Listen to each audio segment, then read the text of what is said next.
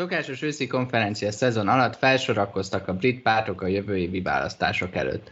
A liberális demokraták kiábrándult konzervatívoknak udvarolnak, a munkáspárt továbbra is antiradikális politikát folytat, a konzervatívok pedig a pártjuk szélefelé kacsingattak a konferencián, hogy aztán egy hónappal később száznyolcvan fokos fordulatot véve visszaforduljanak az új kabinet felállításakor a jobb-közép-centrizmus brit ikonjához. Mindeközben az Izrael-Palesztin konfliktus legújabb felvonása okoz politikai fejfájást a Labournek és a magukat rendpártinak valló toriknak is. Üm, és ugye bár ez alatt az adás alatt egy uh, világot megosztó és uh, állati érzelmeket mindenkiből kihozó témáról fogunk beszélni, mint például a, az új kabinet összetétele, és úgyhogy ehhez oldjam a hangulatot. Ugye David Cameron, mint miniszterelnök vissza, volt miniszterelnök, visszatért az új kormányba, mint külügyminiszter. Ti kiket látnátok ki, melyik volt miniszterelnököt látnátok a, egy kabinet pozícióban? Az előzetes csetben viccelődtem, hogy a hágai börtön karbantartó minisztere pozícióban persze szívesen látnám Tony Blair-t, de egyébként úgy nem tudom, hogy a hágai bíróságnak hol van a börtön, szóval ez lehet nem egy művel, nem, nem volt egy túl művelt poén. Egyébként én, én azt hiszem, a, a, ami így a, a felhozatalban még, a, a, ami, ami így a legjobban megragadt, az egyik az az, hogy Gordon Brown valamilyen nagy tárca, amit így menedzselni kell, tehát ilyen szociális ellátások vonalon, és a, a, a Boris Johnson-t visszahoznám a leveling up-ba, tehát a észak-felzárkóztatásáért felelős miniszternek. Egyszerűen ő találta ki ezt a portfóliót, azért is, meg hogy tehát valami illene Boris Johnsonhoz az az, hogy bejelent látványterveket, amikor aztán soha egy kapát nem vágnak, vagy mit csinálnak, kapavágás nem, nem esik, de bejelenteti, tehát ez az egész karrierében egy ilyen visszatérő elem volt, hogy ő, ő nagyon ügyesen prezentál látványterveket, amikből soha nem lesz semmi. Szóval én, én, én ezt, ezt gondolom. Köszöntöm én is a hallgatókat. Én mikor először gondolkodtam ezen a kérdésen, akkor az jutott eszembe, hogy milyen vicces lenne, hogyha Boris Johnson külügyminiszter lenne, aztán eszembe jutott, hogy ez meg is történt. Én visszamennék kicsit retróba, én most olvasgattam sokat a tizenkilencedik századról, úgyhogy egy Dream Team-et én, én összeraknék. Az ifjabb William Pitt lenne a miniszterelnök, Gladstone lenne a pénzügyminiszter, Palmerston a külügyminiszter és Robert Peel a belügyminiszter. Én ezt a kabinetet szeretném újra az Egyesült Királyság élén látni, és tovább nem is vagyok hajlandó menni. De amúgy az tök jó, hogy, hogy, hogy nekem nem szóltatok, hogy halottat is lehet. Tehát... Ez mindegy megváltoztat. Most már mindegy. Um... Ramsay McDonald minden pozícióban. de, de személyesen, de igen, Ramsay McDonald, aki ugye arra a nevezetes, hogy a munkáspártól nagyon szereti. Igen, Ramsay McDonaldnak is valami ilyen, nem tudom, melyik mely, mely, mely lehet ez a kormánypozíció, ami megalázó azt, de ne igen. De hát mondjuk a Attlee, mint egészségügyi miniszterünk tökre adná magát, egy-két ilyesmi. Mert lehet, hogy az en há es jelenlegi helyrehozása az több energiát emésztene fel, mint a megalapítás, úgyhogy fene tudja, hogy lehet-e újrázni. Igaz. Én Lloyd George-ot hoznám vissza jóléti miniszternek természetesen, ez a kötelező válaszom erre. A Tony Blair pedig egy ilyen innovációs vagy vállalkozói miniszternek tenném meg, mert az innováció az azért, mert neki mostában van ilyen tech bro vibe-ja, amit szeret uh, így közzétenni, és ahhoz ez illik nyugodtan. Gordon Brownban igazad van, hogy ő egy ilyen kedves bácsi, én Gordon Brown bármilyen kabinet pozícióban, sőt, még új, újra miniszterelnökként is szívesen látom. Előlegezni, hogy a Tony Blair most egy másik országban aspirál vezető szerepre, de... Gázában? Azt Gázában. Mondta, hogy szeretne béke, béke dolgokat csinálni. Tehát, hogy mondják, ezt kecskére a káposzta, de... De ő a... Ilyen jellegű külpolitikai sikereket Cicciolina ért el, amikor felajánlott a Saddam Husseinnek, hogy lefekszik vele, csak vessen véget az ellenségeskedésnek. Ez valószínűleg hamarabb működne, mint Tony Blair Gázában. De ez tovább. Igen, tehát a, meg az egy tök jó pozíció, tehát hogyha van, van, van ilyen politikai pozíció, mert kizárólag rosszul tudsz kijönni, azért ez a humanitárius kormányzó, vagy mi az istennyira Gázában. Tehát azt, amit nyilván természetesen soha senki nem fog elfogadni, hogy Tony Blair kapja. Nem sorolom fel a érintett kormányokat, de, mert hogy egyik sem, de... Illetve azt tegyük hozzá, hogy a Tony Blair leírja a memoárjában, hogy az ő rendpárti fordulata akkor következett be, amikor látta, hogy valaki az utcán vizel. Hát attól tartok, hogy Gázában durvább dolgokat is látna, mint az utcán vizelés, úgyhogy nehezebb feladat lenne minden esetre. Az ingyenes közvécék megakadályozzák a rendpárti fordulatot. Én azt, azt tudom ebből levet, levonni ezt a következtetést. Menjünk rá a konferenciákra, ugye ősszel szokott lenni az Egyesült Királyságban a konferenciák szezonja, ahol a pártok elmondják a programpontjaikat, és akkor mindig van pár nap, amikor a média csak rájuk tud figyelni, és írhat a terveikről, és az új prominens vezetőikről, és ugye ez idén azért volt különleges, mert valószínűleg ez volt az utolsó jövő évi választás előtt, ami vagy, vagy májusban lesz, vagy, vagy októberben lesz jelenállás szerint, de még nem teljesen derült ki. A sort a Lib Demnek kezdték, a liberális demokraták, akiknek a konferenciája eléggé a, elsősorban arról szólt, hogy hogy próbáljanak továbbra is udvarolni az ilyen általunk jogázós anyukáknak nevezett választói célcsoportnak, az ingavárosokból és a gazdagabb kisvárosokból alapvetően kulturális kérdésekben progresszívebb, vagy inkább úgy mondom liberális álláspontot valló, elég sokáig mondjuk a Brexit népszavazásig mindenképpen tori szavazók, akik mondjuk maradáspárti, é u maradáspárti állásponton álltak, de a mondjuk konzervatív párt jobbra toródása kiábrándította, vagy kiábránduló félben találja őket, és rájuk lőnek a Lib Demek elég erősen. Például Ed Davey megígérte, hogy semmi olyan adóemelés nem támogat, ami egyéneket érint, plusz a bankokból, bankoktól és az energiacégektől szedne be, tehát nem, nem egyénekre kivont adókból. Megígért, hogy nem építenének több lakást a zöldövezetben, ami ugye a zöldövezetnek a neve kritikus részén elég csalóka, mert adott esetben barnamezős területeket is magában foglalhat. Ugye az Egyesült Királyságban egy nagy vita jelnek, hogy több lakást kellene építeni, és a, ennek a zöldövezet, illetve helyi ö, lakosok ö, ellen tudnak mondani, mert a zöldövezetre jelenleg nem lehet ö, lakásokat, vagy igazából semmit építeni, ö, de például azért ebben, ebben szenvedett pár vereséget is, ö, mert a konferencián megszavaztatta volna a párta, hogy töröljék el az irányelvét a brit kormánynak, hogy évente építsenek háromszáznyolcvanezer új otthon, de ezt a párt um, fiatal tagsága, akik ugye azért ők is jól kiveszik a részüket a lakhatási válságból, leszavazták. Nagyjából ez volt a, a Lib Dem konferenciának a tárgyi része, és uh, például továbbra is benne van a Lib Dem manifestóban, hogy szívesen vennék, hogyha lenne arányosabb választási rendszer az Egyesült Királyságban. Úgyhogy nyilván erre akkor van esélyük, egyedül nem fognak választást nyerni, esetleg ha a munkáspárt nem tud egyedül kormányt alakítani, akkor ők tudnak beleszólni. Mit gondoltok, sikerülhet-e szerintetek a Lib Demeknek um, elcsábítani ezeket a jogázós anyukákat, gazdagabb szavazókat, és jó taktikát választanak e- ehhez? Én is azt kell mondanom, hogy valószínű a Lib Demeknek a policy platformja a feltett kérdés szempontjából teljesen érdektelen. Ezeken a programpontokon végig lehetne menni, bedobnék olyanokat, hogy az adót azért a nap végén csak személyek fizetik, tehát egy vállalat nem tud adót fizetni, arról a pénzről ugye valaki lemond. Itt van ez a zöld, zöld övezet, amit említettél. hát olyannyira megtévesztő, hogy most a pontos értékre nem vagyok, nem, nem emlékszem, de hogy talán ennek az öldövezetnek körülbelül az egyharmada az nagyjából szántóföld.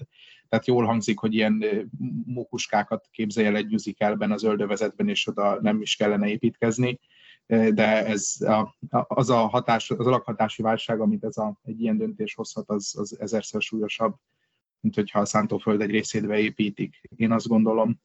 És a libdemek esélyéről, a libdemeknek ott van esélye, ahol, ahol ők az erősebb jelölt, mint a, mint a munkáspárti jelölt, és képesek maguk alá hajtani az ellenzéki szavazatokat, ahol ez az aritmetika kijön, ott tudnak nyerni, ahol meg nem jön ki, ott meg nem tudnak nyerni. Nyilván a taktikai szavazás az működik, a ellenzék oldal jelenleg is ebben tudnak kapaszkodni, de a libdemek esélyeit a konferencia megszervezése, meg az ott elhangzottak szerintem egyáltalán nem érint. Hát egyébként ember nem teljesen értek egyet, abban nyilván igen, hogy mondjuk a libdemek adópolitikájának a... Hát szóval az valószínűleg nem annyira releváns, hogy főleg már, hogy jelenállás szerint nem... nem szóval jelenállás szerint nem kell attól tartani, hogy kormányra kerülnének. Ez persze változhat, és mondjuk lehet arra hallani, hogy lehet, hogy még egy évig kell a Rishi Sunak kormány végső vonaglásait nézni. Ami szerintem viszont fontos, hogy ugye alapvetően szóval úgy lövik be a libdemek, és valószínűleg igazuk van, hogy nekik igazán esélyük ezekben a dél-angol, London környéki elővárosokban van, ahol ez a, a ne építsük be a mezőt mo, mozgalom, ez az ilyen nimby mozgalom, minden nem menjünk bele, most ez full lényegtelen, ez tényleg nagyon erős, és hogy egyébként erre így rá tudnak állni, és ennek voltak ilyen leágazásai, hogy a, a új gyors vasutat, aminek egyébként most egy részét le is lőtték a torik, de pont nem azt, ami London környékén van, azt nagyon nem tudom, tök fontos, hát ilyen helyi ügy, amiben beleáll. Szóval azért ezek számítanak, hogy tudsz-e mozgósítani azzal, hogy te megvéded a... Egyébként ahogy az Egmond szerintem pontosan elmondta, azért nem mindig csicsergős, erdős, madaras, mezős, már hogy ilyen természetes mezős tájként elképzelendő angol brit zöldövezetet. Ugye itt, meg ugye a másik, ami érdekes, hogy ez egy olyan kérdés, ami a torikat azért erősen megosztja, mert ugye neki nagyon sok képviselőjük van, neki pont abból a, hát egyrészt ugye a választó is azok, meg ugye valószínűleg ő is abból a társadalmi rétegből származik, aki szeretné, hogy a, a faluban ne legyenek tíz méteres, vagy még tíz méteres, ez beleférnek tíz, tíz emeletes toronyházak, és jaj, de hát olyan szép, szép, szép az a rét ott, oda én szeretek járni kutyát sétálni. Nyilván persze a, a pont a természeti érdekek meg, megóvása, ez tényleg fontos, de hogy a, igen, tehát a, a szántóföldek, amik ugye természetesen Egont emlékeztetném, hogy szintén zöldek, hiszen növények nőnek ott, de hogy, hogy azok nyilván kevésbé, azok helyre kell lehetne építkezni, meg egyébként nyilván a a települések beépítési intenzitását is lehetne növelni egyébként, ami azt jelenti, hogy egy ilyen családi házak helyett, nem tudom, társasházakat építünk, de ez nem, nem. Viszonylag kevésre ráhatásunk Emerson és hasonló városkák lakáspolitikájára, meg ilyen építési szabályozására, szóval igazából ezt felesleges is. Fejteket, de mondom, szerintem egyébként abba azt azért jól látják a libdemek, hogy ezzel tudnak szavazatokat mozgósítani, per szavazókat a toriktól elbizonytalanítani, és egyébként ö, ilyen időközi választásokat erre láttunk is példákat. Ábel, szerinted lesz nimby forradaloma? Libdemek? Szerintem ez, ez jól kiválasztották azt a választói réteget, aminél esélyük van. Ugye amikor volt annó a Libden pártelnök választás, ami ugye három embert érdekel leginkább az Egyesült Királyságban, és az Laila Moran és Sir Ed Davey között zajlott, és Laila Moran volt inkább az ilyen bal liberális, és a Sir Ed Davey az a, volt az, aki azt mondta, hogy, hogy erre, erre a kon, volt konzervatív, gazdaságilag jobboldali, de kulturálisan liberálisabb szavazókra kell rámenni, és akkor ugye saját értékeim miatt a Laila Morant támogattam, de így utólag belegondolva, ha realisztikusan nézzük, és csak is kizárólag az, hogy melyik ö, esetben jön ki a választói matek, az azért elég egyértelmű utólag, hogy az Ed Davey valószínűleg. Kíváncsi vagyok, hogy ez a szavazók összetételnek átalakulása, ami azért az elmúlt években, főleg a Brexit népszavazás óta um, erőteljesen folyamatban van. Kíváncsi vagyok, hogy ezt a végbe megy teljesen, és, és az ilyen ingakerületekben olyan teljesen megsemmisülnek-e a torik, vagy nem. Szerintem a torik, azt majd megbeszéljük, hogy a David Cameron kinevezése valószínűleg ezt próbálják uh, kibekkelni, de szerintem a torik érzik ezzel kapcsolatban a veszélyt, uh, és ennek köszönhetően nevezték ki David Cameront majd külügyminiszternek, de erről majd uh, később beszéljünk. Izgat-e még bármit titeket a Lib Dem konferenciából, vagy menjünk tovább? Nem, de egyébként engem azért a Labour és a konzervatív se az lázott, főleg, hogy a konzervatív az ugye azóta felülvizsgálásra került. Na igen, az egy érdekes helyzet, és de szerintem van értelme, hogy beszéljünk róla, mert jól mutatja, hogy mennyire kaotikus üzemmódban van Rishi Sunak, és mennyire pánikol. De kezdjük a Munkáspárttal. Alapvetően ugye a múltkori adásunkban beszéltünk arról, hogy milyen programvázlata, programkezdeménye van a Munkáspártnak. Ehhez kiegészülve az egyik dolog, amit a konferencián a Labour hozzáadott, egy ilyen történet, vagy történet, amire felhúzza a programjavaslatait. Most a Starmer például azt találta ki, hogy az ő munkáspártjának az lesz a dolga, mint az előző három munkáspárti kormánynak külön-külön volt, neki ezt együtt kell megtennie, hogy rendbe kellene hozni egy roskadozó közszférát, mint kilencvenhétben Blairnek, egy új világot megváltoztató technológiának köszönhetően, mint most a mesterséges intelligencia a hatvanas években, meg az ilyen elektronikai, technikai fejlődés, új korszakba kell vezetni a Nagy-Britanniát, mint Harold Wilsonnak, és a Covid-járvány alatti közös trauma, áldozathozatal és károk után újra kell éleszteljen Nagy-Britanniát, mint ahogy Clement Attlee-nek a második világháború után. Uh, illetve a, a fő új dolog szerintem a Starmer munkáspárti uh, konferenciában a, a pont a lakhatással kapcsolatos kérdés volt, hogy beleállt eléggé abba, hogy a munkáspárt mindenképpen lakásépítésbe kezden, azt mondja, hogy új városokat építene már, mint Milton Keynes például a hatvanas években, amit szintén ugye a Harold Wilson kormány épített, és még extra háromszázezer otthont építene évente. Ezt úgy érni el, hogy korlátozná a helyi önkormányzatok beleszólását abba, hogy mi épülhet meg a környéken, és mi nem. És Daveyvel ellentétben, ez itt egy ilyen világos választóvonal, azt mondja, hogy szerinte akár épülhetne is, épülhetnének is épületek a zöld övezetben. Szerintem ez azért érdekes, mert ugye az előző adásban beszéltünk arról, hogy oké, okay, hogy a Starmer antiradikális, és nem vállal be progresszív álláspontokat, és hogy vajon mi az, amiért ezt az árat megéli, fiz- megéri fizetni, vagy mi az, amit adott esetben a törzszavazóknak ajánl, és azt hiszem, hogy szerintem ez a lakhatás, lakásépítés, ami az ilyen fiatal munkáspárti szavazókat érinti.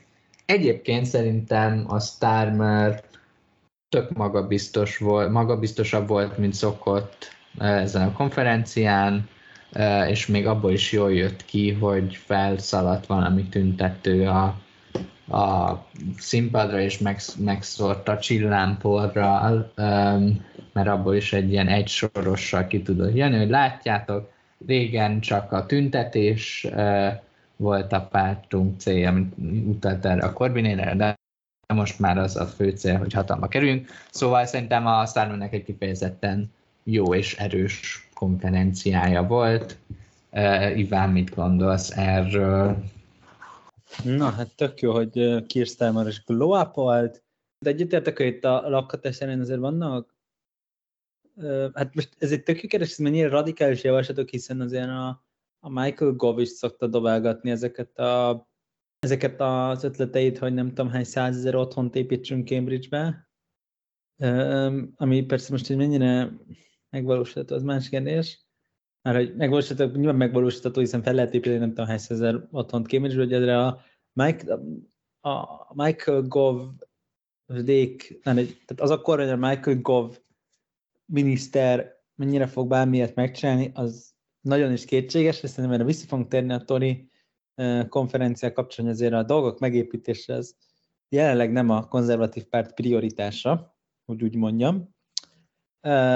De ebben egyébként tényleg, tehát hogy azért nyilván, hogy is mondjam, magában létrehozni új településeket, azért ez nem egy abban az értelemben radikális javaslat, amivel ami amivel szemben próbálja magát pozícionálni.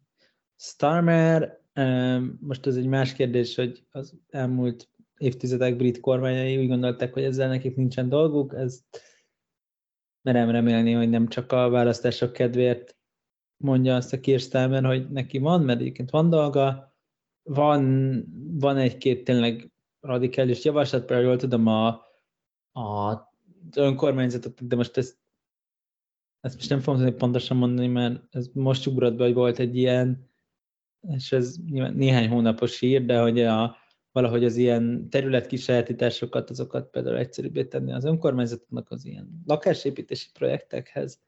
És egyébként meg nyilván ez egy nagyon nagy probléma, és tök igaza van, hogy ezzel foglalkozik, és drukkolok, hogy megvalósuljon minden, és akkor nem tudom, kiről fogják elnevezni az úr Milton Keynes, de mit tudom én, a Harold Wilson Town hamarosan üdvözölheti új lakosságát.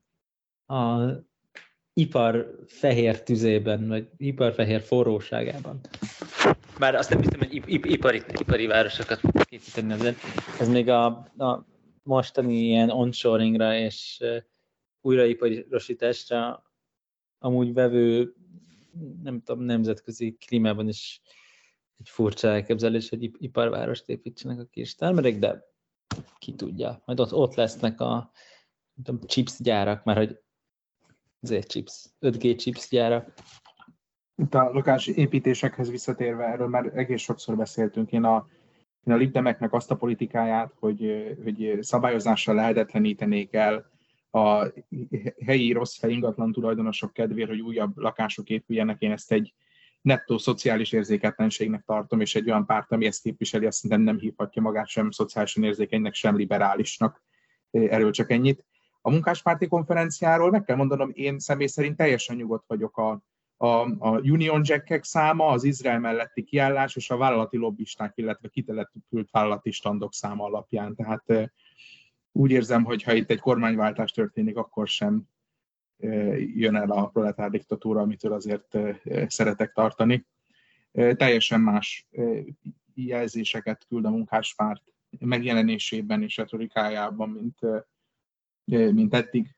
Különösen egy drámai eltérés látszik a korábbi vezetéshez képest, és nyilván a konferencián látható érdeklődés is arra utal, hogy hát bizony itt egy változás várható a következő évben, és hál' Istennek addig deflálták a vadmarxizmusukat, hogy ez már nem is jelent veszélyt az Egyesült Királyságra, úgyhogy összességében elégedett voltam és vagyok a Labour konferenciával, azon túl, hogy semmi különösebben értelmes policy javaslat vagy programpont nem jött onnan ki. Igaz, elég szerencsétlenül jött ki, hiszen azon a vasárnapon tartották, amelyen megelőző napon a Hamász megtámadta Izrael, tehát nem sok sajtófigyelmet kapott ez az esemény. Oké, okay, akkor térjünk is rá a konzervatívokra, ha munkáspárt ügyben még nincs más mondani való.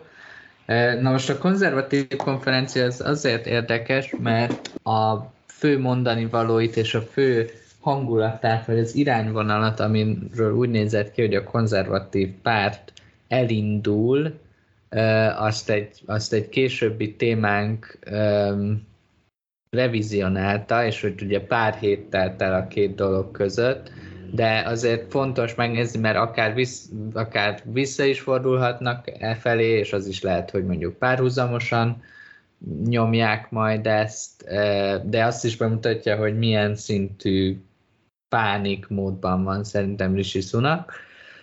Úgyhogy beszéljünk kicsit a konzervatív konferenciáról. Itt elsősorban ilyen kultúrharcos és autós párt intézkedésekről volt szó. Az akkori belügyminiszter, Suella Braverman mondott nagyon hát, érdekes dolgokat, mond, beszélt az erős határok fontosságáról, és beszélt egy hurikánról, ami erő, bevándorlók millióit fogna, fogja az Egyesült Királyság felé terelni, beszélt a brit polgárjogi törvénynek, amit bűnöző jogi törvénynek nevezett, és különben is a toriknak eddig túlságosan féltek attól, hogy rasszistának bélyegzik őket, felszólalt a gender ideológiai ellen, illetve azt is mondta, hogy a bevándorláspártiság és a szexuális szabadság tematizálása az egy luxus nézet, és az ő politikai korrekt ellenfeleinek van pénzük, státuszuk és hangjuk is. Egyébként a genderről beszélt Rishi Sunak is, ő, őt már a magyar uh, alaptörvényt is intellektuálisan felül szárnyalta, amikor kijelentette, hogy a férfi férfi, a nő pedig nő. Nagyon fontos megjegyzés volt ez, és bejelentett még mindenféle autóspárti intézkedéseket, kritizálta a low, az, az el té en-eket, amik low traffic neighborhood, gyakorlatilag olyan mellékutcák, amik... Legalább silepított városrészek, mondjuk így. Mondjuk. Hát igen, és egy kicsit más, mint amire el, elsőre gondolnánk, mert, mert nem csak az van, hogy csak egyirányú utca, vagy hogy, hogy lassabban lehet menni, hanem hogy egy irány, csak uh, egyfajta útról lehet megközelíteni bizonyos utcákat, és valóban lassabban lehet menni, vannak húsz mérföld per órás, ami kb. harminc km per órás területek városrészekben, ezt is kis kritizálta, azt mondta, hogy javaslata szerint a buszsávokat csúcsidőn kívül autók is használhatnák, kötelező lakossági beleegyezéshez kötnék az ilyen az előbb említett forgalomcsökkentett zónák bevezetését, és bevezetnék a nemzeti parkolási appot is, ami mondjuk ezek közül szerintem valószínűleg a legértelmesebb javaslat, de mindegy. Komoly versenyben a legértelmesebb javaslat. Egyébként a konzervatív konferencián uh, megjelent Nigel Farage is, táncolt egyet, Priti Patel volt belügymini- belügyminiszterrel, és uh, felvetődött, hogy esetleg újra csatlakozik-e, vagy nem. Egy kérdésre azt mondta, hogy hát tizenöt év múlva ő lesz a vezető uh, ja, a pártnak, de aztán erről később csak azt mondták, hogy viccelt. Sunak ilyen kitérő választ adott erre, hogy szívesen látná Farage-t.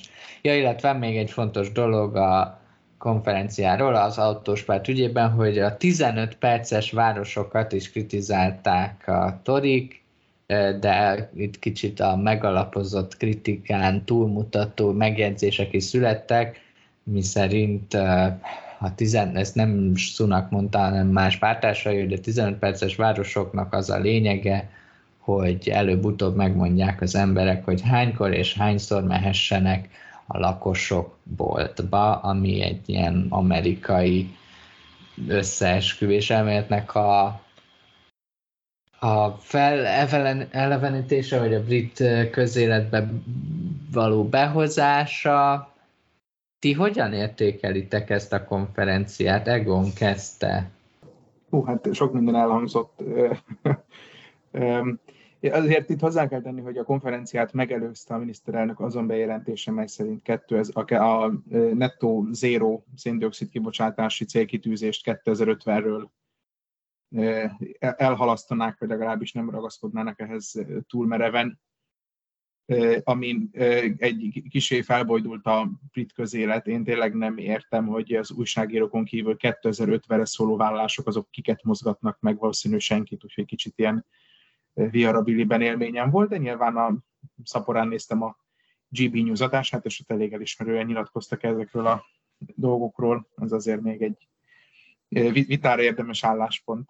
Maga a konferencia, a fő hír, amit talán itt nem említettünk ennyire élesen és egyértelműen, hogy Rishi Sunak bejelentette, hogy a, a északi irányban építendő gyorsvasútnak az északi szárnyát azt nem építenék meg, a maga, ha jól emlékszem, huszonhat milliárd fontos beruházás jelentene ez. Most a pontos összegre nem emlékszem, de nagyságrendileg itt járunk, és ehelyett megvalósul több száz apró közlekedési beruházás, ami nyilván főleg azt segítené, hogy nem a észak-déli, hanem a kelet-nyugati irányú közlekedést fejlesztenék. Amit én az eddigi benyomásaim, meg a számok alapján, amit láttam, egy teljesen észszerű, normális döntésnek tartok. Döbbenetes, amikor a bé bé cé-nek a Question Time-ja kitelepül olyan településekre, amin átmenne ez a vonat, és a százötven-kétszáz közönségben nem találnak egy darab embert, aki emellett a projekt mellett hajlandó érvelni. Hát ez az a pont, ezen a ponton talán nem annyira, nem annyira ö, ö, megbotránkoztató az, hogy a miniszterelnök a terv ellenében dönt. Persze olyan szempontból vicces, hogy a tervnek a fő promótere az a David Cameron volt, aki azóta visszatért a kormányzatban, de azt gondolom, hogy ha ez egy vita kettőjük között, akkor ebben Rishi Sunaknak igaza van. Ami a konferenciát illeti, szerintem azt kell látni, hogy a, a főszínpados eseményeket, a miniszterelnök beszédét leszámítva, azt egy relatív érdektelenség övezte. A külügyminiszter beszéde alatt úgy kellett összeterelni a szobában ülőket, hogy lehessen készíteni egy érdemi fotót, amin az látszik, hogy emberek hallgattak a külügyminisztert. Ez nem egy jó jel a választás előtti évben. Ezzel szemben a oldalsó helységekben vagy külön termekben zajló gyülekezések és események azok sokkal érdekesebbek és izgalmasabbak voltak. Nem véletlenül a párt jobb szárnya az csodálatos line-upot hozott, egymás után mondott beszédet Priti Patel, Liz Truss és talán Suella Braverman is ott volt azon a rendezvényen. Úgyhogy az biztos, hogy a, és nyilván ez egy teltházas eladások voltak, úgyhogy voltak emberek, akik nem jutottak be erre. Az teljesen biztos, hogy egy, egy politikai momentum kezd kiépülni a pártnak a jobb szárnya fölött, amit én egyébként nem nézek rossz szemmel. Ennek van bármi politikai marketing értéke, és a dolgok egy jelentős részével, amik elhangzanak, akár még egyet is értek.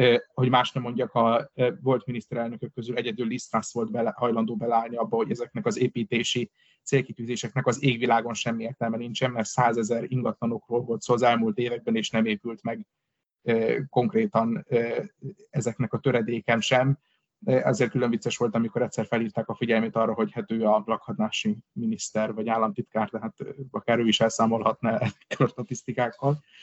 De ezek minden esetre nagyon jó bulik voltak. Hát meglátszik a, a kiszivárgott felvételeken, annak azért van némi szórakoztató értéke, hogy Nigel Farage, Priti Patel és Liz Truss az I Love You Baby-re táncol a konzervatív konferencián mindenfajta emberekkel körülvéve.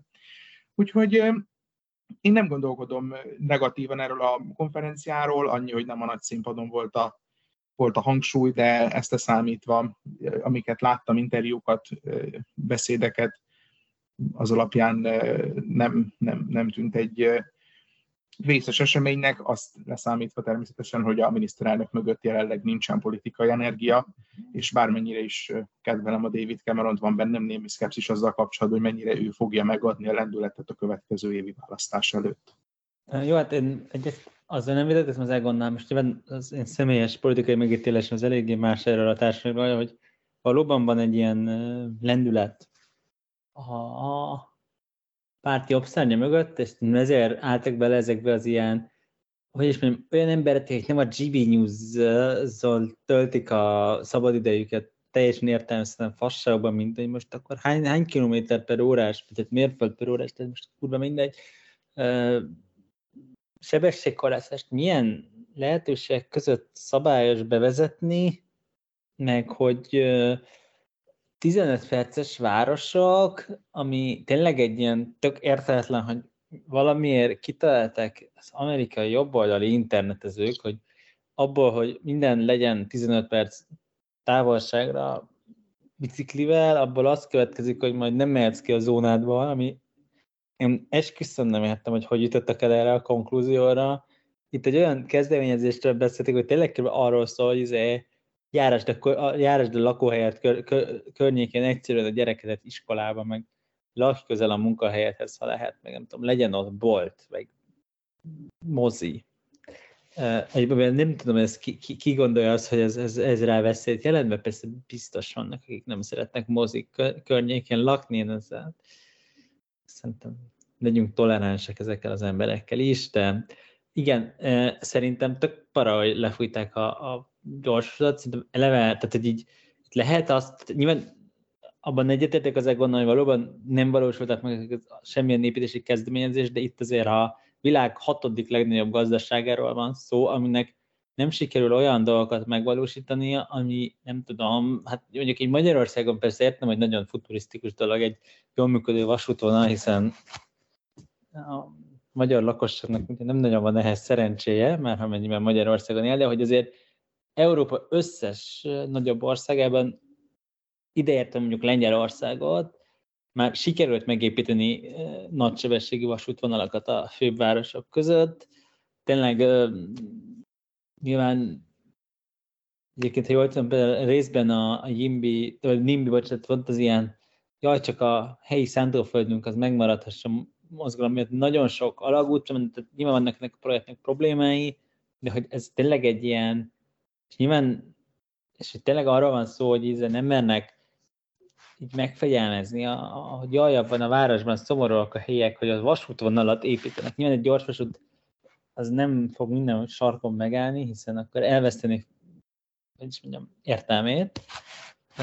Az nyilván különösen röhelyes, hogy van egy projekt, amit azt mondják, hogy az északi segítenek, aminek keretében az észak-angliai szakaszt azt így lefújják, ez nem tudom, hogy az észak-angolok miért vannak annyira kisegítve, hogy szerencséjükre most csak Londontól Birminghamig lesz gyors vonat, onnantól tovább nem, ugye azt tényleg nem tudom, hogy hogy nem sikerült, ez nyilván nem a mostani kormánynak a hibája elmagyarázni, hogy, hogy, hogy ennek a vasútvonalnak az a lényege, hogy más vasútvonalakon kapacitás szabadít fel, ez nem tűnik egy ilyen irtózatosan bonyolult mateknak, hogyha nem ott megy a Buda, Budapest, mindegy, London-Glasgow vonat, hanem egy másik vonalon, akkor ott több, mit tudom én, most le fog bukni, hogy halványan elgőzöm, hogy pontosan merre jár a London-Glasgow vonat, de Manchester, Manchester és Birmingham között személyvonat jár, tud majd járni, meg, meg tehervonat, nyilván ugye az Angliában is a vasútoknak a nagy probléma, hogy ezek ugye ilyen százötven éve kiépült infrastruktúrák, amiket azóta persze lehet, hogy bővít, több, több, több vágányosítottak meg, meg elektronizáltak, azt nem tudom, hogy mondják magyarul, de, de hogy, hogy ugye ezek azért elég ilyen régi és csomószor egy kicsit lepukkadt infrastruktúrák, ez nyilván nem egy angol probléma. Tehát itt tényleg az van, hogy persze nyilván természetesen igaz, hogy semmit ne értenek, de hogy azért így elég röhelyesen hangzik, hogy az Egyesült Királyságnak nincsen olyan dolgokra pénze, amire mondjuk Spanyolországnak és Olaszországnak már akadt, amik, és egyébként Marokkóban épült már nagysebességű vasút. Egyébként persze nem igaz, mert az Egyesült Királyságban is a Csalagúthoz nagysebességű vasút vezet, szóval egyébként ennyiben azért igazságtalan vagyok az Egyesült Királyság vasútépítőivel, hiszen egyszer ez már sikerült, és egyet, mivel már a világon mindenhol épült, meg lehetne vásárolni a, hogy is mondjam, a világpiac, azokat a technológiákat és tudásokat, amikkel ezt olcsóan lehetne mondani, ez valahogy nem sikerült, csak az amerikaiak hosszabbak ebben, de ez szerintem, hogy is mondjam, az inkább a brit kormányok tehetetlenséget így le. Azt, hogy mit jelentetek be helyette, hát itt tök beszédes, hogy a, azon a weblapon, ahol így felsorolták a projekteket, bocsánat, most nem akartak lebaszni, de ott, ott olyan projekteket jelentettek be, amik egyébként már megépültek, tehát hogy a, kiviszik a manchesteri villamost a, a reptérre, egy tök jó projekt lenne bizonyára, csak már a manchesteri villamos elérte a repteret, így azt hiszem másodjára már nem, mégse kéne ezt megépíteni, már szintén semmi, semmilyen fontos manchesteri villamos beruházást nem szeretnék ebből leszólni, de azt hiszem elég egyszer megépíteni. És egyébként egy csomó olyan volt, nyilván az, az vicces, hogy az északra húzták fel, de korán sem csak északi projekteket jelentek be, ez nyilván inkább egy ilyen vicces branding probléma, ami, ami, amire nyilván le lehet csapni, hogyha valaki ilyeneken szeretne mondani, de nyilván persze cserébe az is igaz, hogy nyilván nem csak északon vannak beruházásra szoruló infrastruktúrák, szóval szerintem azért ez nem egy nagyon... És nyilván az, hogy, hogy egyébként meg a, a kormánynak az a politikája, már az a, a miniszterelnöknek a, az a, azok a bejelentések, hogy nem arról szólnak, hogy mit nem tudunk megcsinálni, tehát hogy, hogy milyen vasútvonalat nem tudunk felépíteni, milyen vállalásokat, amiket korábban megtettünk a karbonsemlegesség terén nem tudunk teljesíteni. Itt egyébként azért voltak konkrétabb dolgok.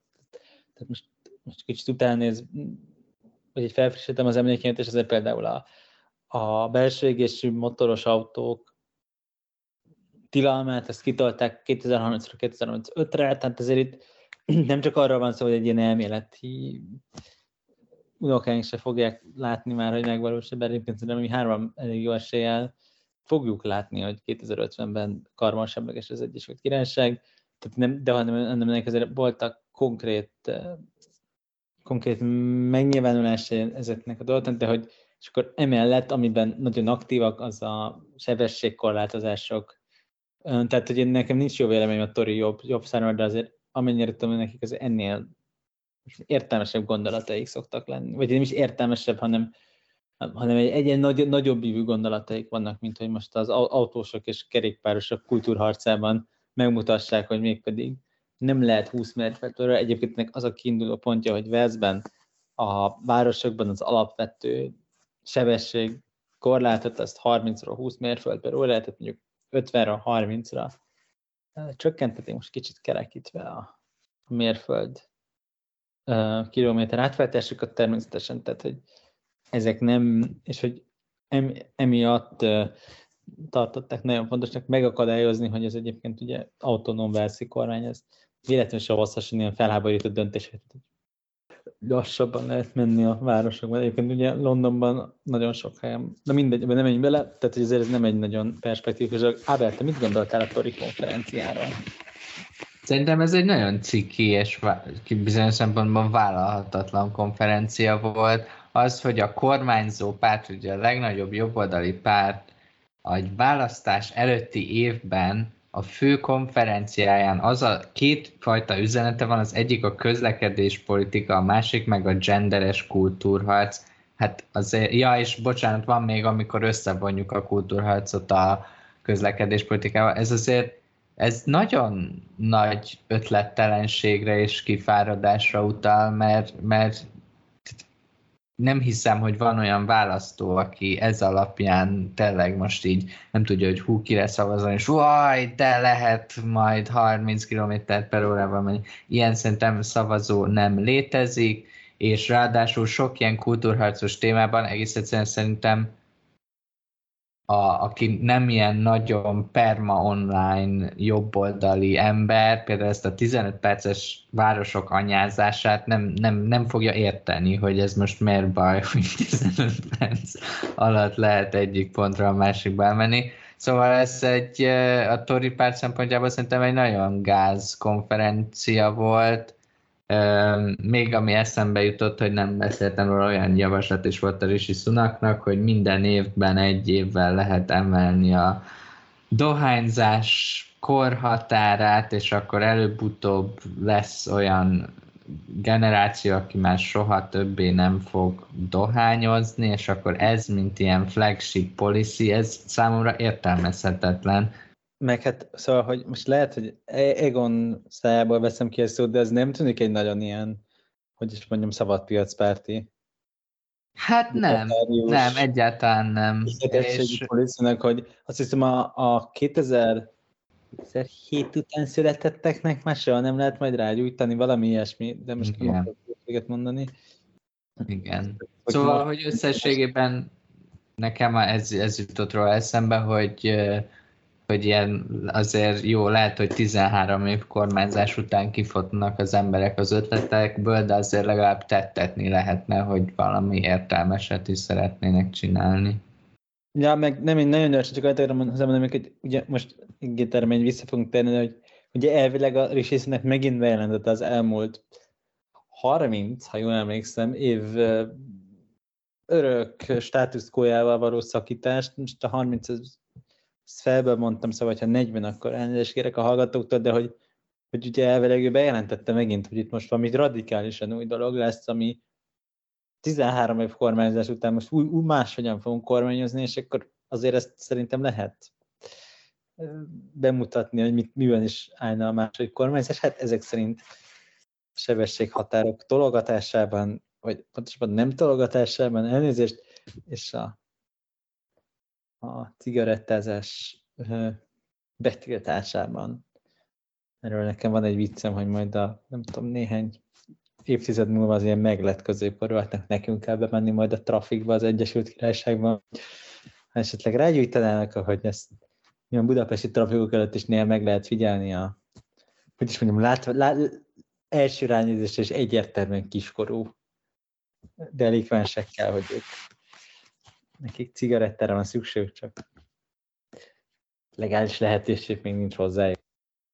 Hát itt elég sok minden elhangzott, úgyhogy kötelességemnek érzem, hogy megvédjem a pártomat. Egyfelől a, a, a gyorsvasúthoz. Továbbra is azt mondanám, hogy én nem láttam egy darab olyan kimutatást, ami arról szólt volna, hogy ez a projekt megtérül. Az a helyzet, hogy a Joe Biden szokott így érvelni, mikor bejelent a tizenkettedik csomagját, és megkérdezik tőle, hogy de elnök úr, honnan lesz erre pénz? És akkor azt mondja, hogy hát mi vagyunk az amerikaiak, nekünk ez menni fog. Persze jól hangzik ez, hogy nagy országok, fejlett gazdaságok tudnak ilyet építeni, akár mi is tudhatnánk. Persze, és elméletileg tudnak is, az ígéret az úgy szól, aztán meglátjuk, hogy mi lesz belőle, hogy az összes erre szánt forrást, azt más projektekbe forgatják be, és az a pénz ez el lesz költve, csak nem egy giga beruházásra, ami mondom még egyszer, semmilyen kimutatás alapján nem fog megtérülni. Másfelől pedig én az északi körzetek felzárkóztatásának a megoldására nem azt tartom a a legjobb tervnek, hogy kössük össze őket Londonnal, hát, mert akkor biztos jó lesz. Én sokkal több, sokkal több értelmét látom annak, hogyha a helyi nagyvárosokba egyébként a vidéki kisebb településeket akár becsatornázzák, vagy összekötik vele, hadd legyek ennyire szociálisan érzékeny, hogy jobban aggódjak azok, mert az emberek miatt, mint hogy el lehessen jutni. Bocs, ez nem csak London és Manchester, ez London, Manchester, tudom én, Birmingham a kettő között, és egyébként, az a, és egyébként itt tényleg az van, hogy egy csomó vasútvonal, ami ugye, amivel nincs távolsági közlekedés, azért, és egyébként igen, ez egy gazdasági realitás, hogy a, a Londonból gyorsan eljutunk Manchesterbe, az nem a londoniaknak fontos, a manchesterieknek. Tehát ez Magyarországon is így, hogy a, a MÁV az kevésbé, MÁV, hogy is mondjam, szétvertsége, nem menjünk bele, nem, azért nem budapestiek problémája, mert hogy így arányosan nem úgy, tehát így ez fontosabb a, nem tudom, miskolciaknak gyorsan eljutni Budapestre, meg nem szétesett vonatokon, de ez mindegy, mint a budapestieknek Miskolc, tehát hogy itt, és nyilván megint az van, hogy igen, ez egy, hogy is mondjam, le, tehát itt nyilván nem feltétlenül azt mondom, hogy építsünk még mindent, mert, mert mi vagyunk a britek, ezzel nyilván én is egyetetek, ez nem egy jó álláspont, de hogy itt tényleg arra van szó, hogy mit mond el egy országot tizenhárom éve kormányzó politikai erőcsoportra, hogy nem tudnak, és egyébként nyilván része az, hogy elszálltak a költségek, ez része a történetnek, nem tudnak felépíteni egy gyorsvasutat, ami az meg Marokkóban megcsináltak. Meg uh, Francia... Most nyilván, de ez olyan, mintha most a magyar olimpia mellett érvelnél. Tehát mit mond el a tizenhárom éve hatalmon lévő Fidesz kormányról, hogy nem bír Magyarország megrendezni egy sporteseményt? Körülbelül a, ők ér, az olimpia mellett érvelők érveltek így Magyarországon. Nem az, hogy nem tudja megcsinálni, hanem mi értelme van. Tehát van egy projekt, az, mint az hogy olimpia, az, hogy egyébként nem zé, hogy az Egyesült, ami egyébként szerintem, tehát hogy az, hogy nem lehet normálisan eljutni fenntartható közlekedési módokkal, nem hét óra alatt a Londonból Edinburghba. Ez az értelme. Csak nekem az az állításom, ez hogy ez a projekt, ez azoknak a Birmingham. Marseille-be meg kb. három óra alatt ott vagy. De Franciaország jóval nagyobb, mint az Egyesült Királyság, tehát ott jóval indokoltabb a gyorsabb. Hát de hogy indok, basszus, izé, hát ötszáz kilométer minimum van. Tehát, ugye területileg nagyobb Franciaország, de azért, mivel az Egyesült Királyság ilyen hosszúkás, nem tudom szebben megfogalmazni, bocsánat, tehát itt azért tényleg, nyilván, tehát nem véletlenül sok, sok óra Londonban, Edinburghba, tehát ugye a, a skót nagyvárosok például, ez nyilván nem az Észak-Anglia problémája, azok azért nagyon sok száz kilométerre vannak ö, Londontól, és, és mivel az ország ilyen hosszúkás alakú, Ez, és és természetesen ugye a gazdasági csúcspont az ugye inkább a szélén van, mert London az a déli csücske, dél keleti csücske az országnak, és leegyszerűsítve, ezért még ez különösebb probléma, tehát egyébként ez egy, nem tudom, tehát ez nem olyan, mint Magyarországon, Budapest, ami tényleg úgy nagyon-nagyon leegyszerűsítve a közepe, de egyébként nyilván, és hogy igen, tehát hogy tényleg, tehát hogy mit, de hogy ez nem az olimpia, mert ez nem egy politikus hülye hobbija, ami elvinne, egyébként valószínűleg ez volt golcsóbb is, mint egy olimpia, de mindegy, nem tudom hány ezer milliárd forintot, vagy annak megfelelő, nem tudom hány száz milliárd, ne, az annyit nem, de hány milliárd fontot, hány tíz milliárd fontot, uh, fogod tudni, hogy mennyibe került a londoni olimpia, hanem itt tényleg arról van szó, hogy ha van egy ilyen vállalás, hogy kétezer-ötvenre uh, klímasemlegesek leszünk, abból az következik, hogy fejleszteni kell a, a hosszú távú tömegközlekedést, mert jelenleg uh, mondjuk London és a skót nagyvárosok között uh, nincsen, vagy tehát, hogy egy csomó, egyébként olcsóbb is egy csomószor repülni, meg így időben is előrébb, vagy mondjuk Londonból Párizsba, ami ugye másik ország. Azt hiszem árban akkor is van, amikor megéri a repülő, de hogyha itt beleszámolod ezeket, hogy ki kell menni a halálfaszára, vissza kell jönni a Heathrow-ról, stb., akkor már időben előbb ott vagy vonattal, vagy ilyen Pariba vagy vonattal.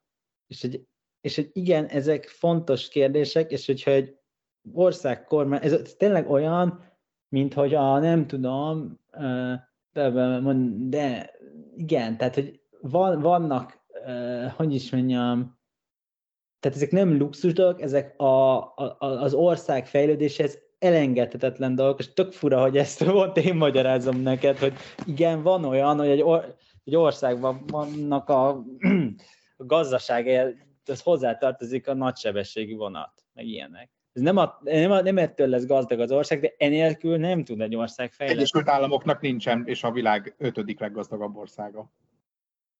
De az Egyesült Államok az egy, hogy is mondjam? Ez egy kivétel. Egyrészt kivétel, másrészt egyébként igen, szerintem az Egyesült Államok is abszolút igaz, hogy mondjuk a, nyilván ott, ugye ez már annyira nagy ország, hogy jelentős része nem... Nem, nem reális az, hogy New Yorkból Los Angelesbe vonattal, mert az nem tudsz olyan gyors vonatot, hogy az ne három napot vegyen igénybe, bár mondjuk nem, de egy napot vegyen igénybe. De hogy igen, tehát az Egyesült Államok is abszolút igaz ez, hogy tíz éve húzzák a, a kaliforniai gyors, inkább tizenöt, egy kapávágást nem sikerült még megejteni, ebben egyébként a brit gyorsasút ugye előrébb van, mert ott ez már épül, az első, első szakasza, szóval, de, és természetesen minden költség elszállt meg, hogy amennyire tudom, ők is fel akarták találni a melegvizet, és ahelyett, hogy megnézték volna, hogy hogy csinálják a franciák, és azt mondják, hogy akkor gyere, nyilván valószínűleg az Egyesült Államoknak lenne pénze azt mondani, hogy kétszer annyira gyere ide, és tervez nálunk is, legyél te a, a főni, tehát ezeket így egyszerűen nem csinálták meg. De igen, tehát ez az Egyesült Államokra is abszolút áll, hogy a, nyilván egyrészt a tömegközlekedés is nem szóval, hogy, tehát hogy igen, de hogy, hogy azért az Egyesült Államok az arról nevezetes, hogy a világ összes országa, nem tudom, inkluzív Banglades, azon röhög, hogy a világ leggazdagabb országa csak épp valahogy egy metróvonalat nem tudnak a nagyobb városaik jelentős részében megvalósítani. De mindegy, ez egy... Hát, mondom, Kínában valóban felépült hitelből. A komplet ökormány. Igen, hát ebbe, de megint csak, tehát igen, erre kell hitelt felvenni. Nem a, izé, arra, hogy a, hogy is mondjam, a Liz Truss adó. Szociális hülyeségekre. Őket arra is lehet, na mindegy. Jó, de ilyet, te, azt, arra te mondanád, hogy ne vegyünk fel, ne, ne vegyenek fel hitelt. Melyikre? Én a, nem vegyenek fel. Hát tehát folyókiadást nem finanszírozunk az adósságrovására. Jó, akkor én elmondom, ebben nem értünk egyet, akkor az, Jó, az én álláspontom teljes egészében az, hogyha ezt a pénzt, amit erre a gigaberuházásra költenek, és ezt a pénzt elköltik a északi tömegközlekedést fejlesztő beruházásokra, azt én egy helyesebb dolognak tartom, mint az, hogyha a birminghami japik hamarabb jutnak el Londonba. Ez is tényleg nem a birminghami japikról van szó, hanem arról, de Egon tényleg nem érte, hogy mit nem értesz azon, hogy van egy ország, amin le, ami nem tudja azt elérni, hogy a fővárosa, és az, mondjuk egyszerűsítsük le, hogy egy ilyen autonóm tartomány a fővárosa között ne hét órát vegyen igénybe a vasúti utazás. És ebben, mondom, az Európai Unió huszonhét tagállamában nem tudsz még egy ilyet mutatni, ahol ekkora távolságokat ennyire jelentős városok között ennyire lassan tudsz megtenni vonattal. És akkor nem nyitjuk ki. Egyébként még a, szerintem azért a, a, az u es á keleti partján is jobbak egyébként a vasúti szolgáltatások. Speciál ott, de ez, ez tök kivétes. Bocs, nem akartam ennyire belemenni, de azért most tényleg az van, hogy így úgy tesszük, mint hogyha basszus, izé, a, nem, a, nem a vilá, arról lenne szó, hogy a világ hatodik gazdasága, amit, de, de még, még tudok is ezzel menni, csak akkor mondják azt a torik, hogy srác, annyira szarul kormányzunk, hogy képtelenek vagyunk egyszerre megfinanszírozni egy vasútvonalat Birminghambe, ami egyébként azért nem a japik lakják, hanem egy kifejezetten komoly szociális gondokat küzdőváros Egon, ha már feltétlenül ennyire földrajz órába vagyunk, meg egy nem tudom villamos felújítást, ami a fenét akarnak Manchesterbe csinálni. Manchesteri villamost az bizt, továbbvinni húsz mért. Ez tényleg az a logika, amit uh, Lázár János csinál. De ugye Lázár Jánosnál is tudjuk, hogy azért van, mert uh, hát olyan sikeresen kor, kormányoztak fiskális szempontból, hogy most választani kell, hogy uh, a folyókiadásokat nem fizetik, vagy a vasútvonalak felújítása marad el, és egyébként, ha jól értem, mind a kettő elmarad, szóval tökéletesen kiválasztották a... De mindegy, ez, ez már egy másik. Jó, én az H S-t magam részről elengedtem, szerintem már túlbeszéltük. Ami pedig a konferenciát illeti, én éltem már bele a kritikádat, és közel sem volt intellektuálisan stimuláló, ezt megadom. Ellenben a konferenciának egyetlen darab célja volt, hogy a miniszterelnök azon bejelentése, hogy az há es kettő nem lesz megépítve, ez az embereknek eszébe jusson a konferenciáról, akik egyébként nem nézik ezeket a beszédeket, és a brit sajtóban ez kiderült, és ezt a hatást a konferencia elérte. Cserébe a Labour konferenciáról egy darab állítást nem tud megfogalmazni, ami így kikerült a sajtóba és érdekes lett volna. Ez persze nyilván az időzítése miatt is volt, úgyhogy nyilván lehetne jobb a helyzet, de én nem látom ennyire borulátóan. Az jutott eszembe, hogy ha a vasúton így összeveszünk, úristen, mi lesz az Izrael-Palesztin kérdésnél, de az is van ebben, Egon, szerintem, hogy a, egy az há es kettőnál ez egy száz éve beígért változás, amit mondtak, hogy majd lesz, és a bénázás, tehát a bénázás azért hatványozottan igaz, mert már tizenöt éve van bénázás, és egyébként a, ez a beruházás, hogy megtérül, ugye az idősáv, amiben nézed, az nem feltétlenül fair, mert ugye ez nem, ennek nem tíz év alatt kell megtérülnie, hanem mondjuk akár ötven vagy száz, hogyha ezt normák csinálják. Hát ugye a brit vasútrendszer jó felújításokkal, de körülbelül már több mint száz éve az alapjait letették. Tehát itt az időtartam... Közel amit... a kétszáz az egyébként a brit vasúti rendszer. Igen. Tehát, hogy az, az, az időtartam, amit megtérül, az azért hosszabb.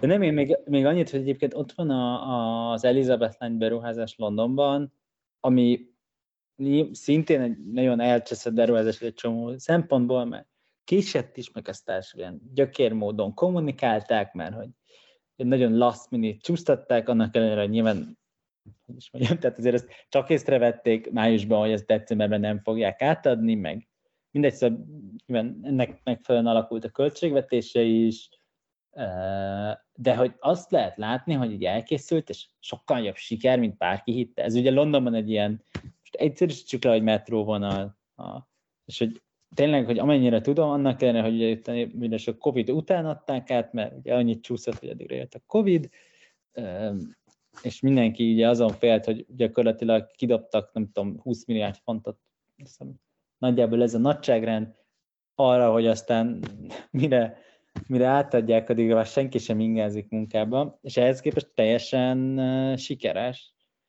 És egyébként egy csomó, ez nem csak, ez általában igaz egyébként a közlekedési projektek, nem csak a tömegközlekedés, egyébként a a autós közlekedést te is, hogyha így jól megcsináld, akkor annak tényleg van egy ilyen forgalomgeneráló hatása, mert egyébként általában nem, ha nagyon sikeres, és persze, kérdés, ez érzesztő egyébként, mennyire lesz sikeres, főleg, hogyha semmiben ér véget. Vagy... Amúgy az is egy, az egy vicces epizód volt, hogy volt egy időszak, amikor úgy akartak költséget csökkenteni, hogy ez nem megy el London belvárosáig, hanem London külvárosában így véget ér. Tehát nem is az, hogy onnan valami vicinális, lassú vonaton megy be, hanem így nem. Hogy, de, de azt hiszem, az volt a, a deal, hogy cserébe ugyan csak Birminghamig, vagy mindegy, mindegy tehát, azt hiszem Birmingham kicsit tovább vitték, de ez most lényegtelen, megy el, de legalább a London Euston Stationig hajlandóak megépíteni, ami tényleg értelmezhetetlen volt, tehát hogy nem hiszem, hogy pont az, nyilván Londonban drága építkezni, de hogy azért tehát ez, ez már tényleg a lényeget vette volna el a vasútépítésnek, hogy nagyon gyorsan ott vagy, csak oda kurva nehéz kijutni, de... de... Ezt, ezt a témát végtelenség lehet folytatni. Ami pénzt ebbe beleraktak, az egy elsüllyedt költség, ezt így hívjuk. Mostantól azt tudod nézni, hogy ez a forrás, ami, amit erre szánnál a jövőben, ennek milyen a megtérülése, erre költöd, vagy milyen a megtérülése, hogyha valami másra költöd. Ezt tudod megnézni. Hát, hogy egy ötven-száz éves üzleti tervben kimutatható, hogy ez majd megtérül, de egy egészséges szkepszissel fordulok a dolog felé.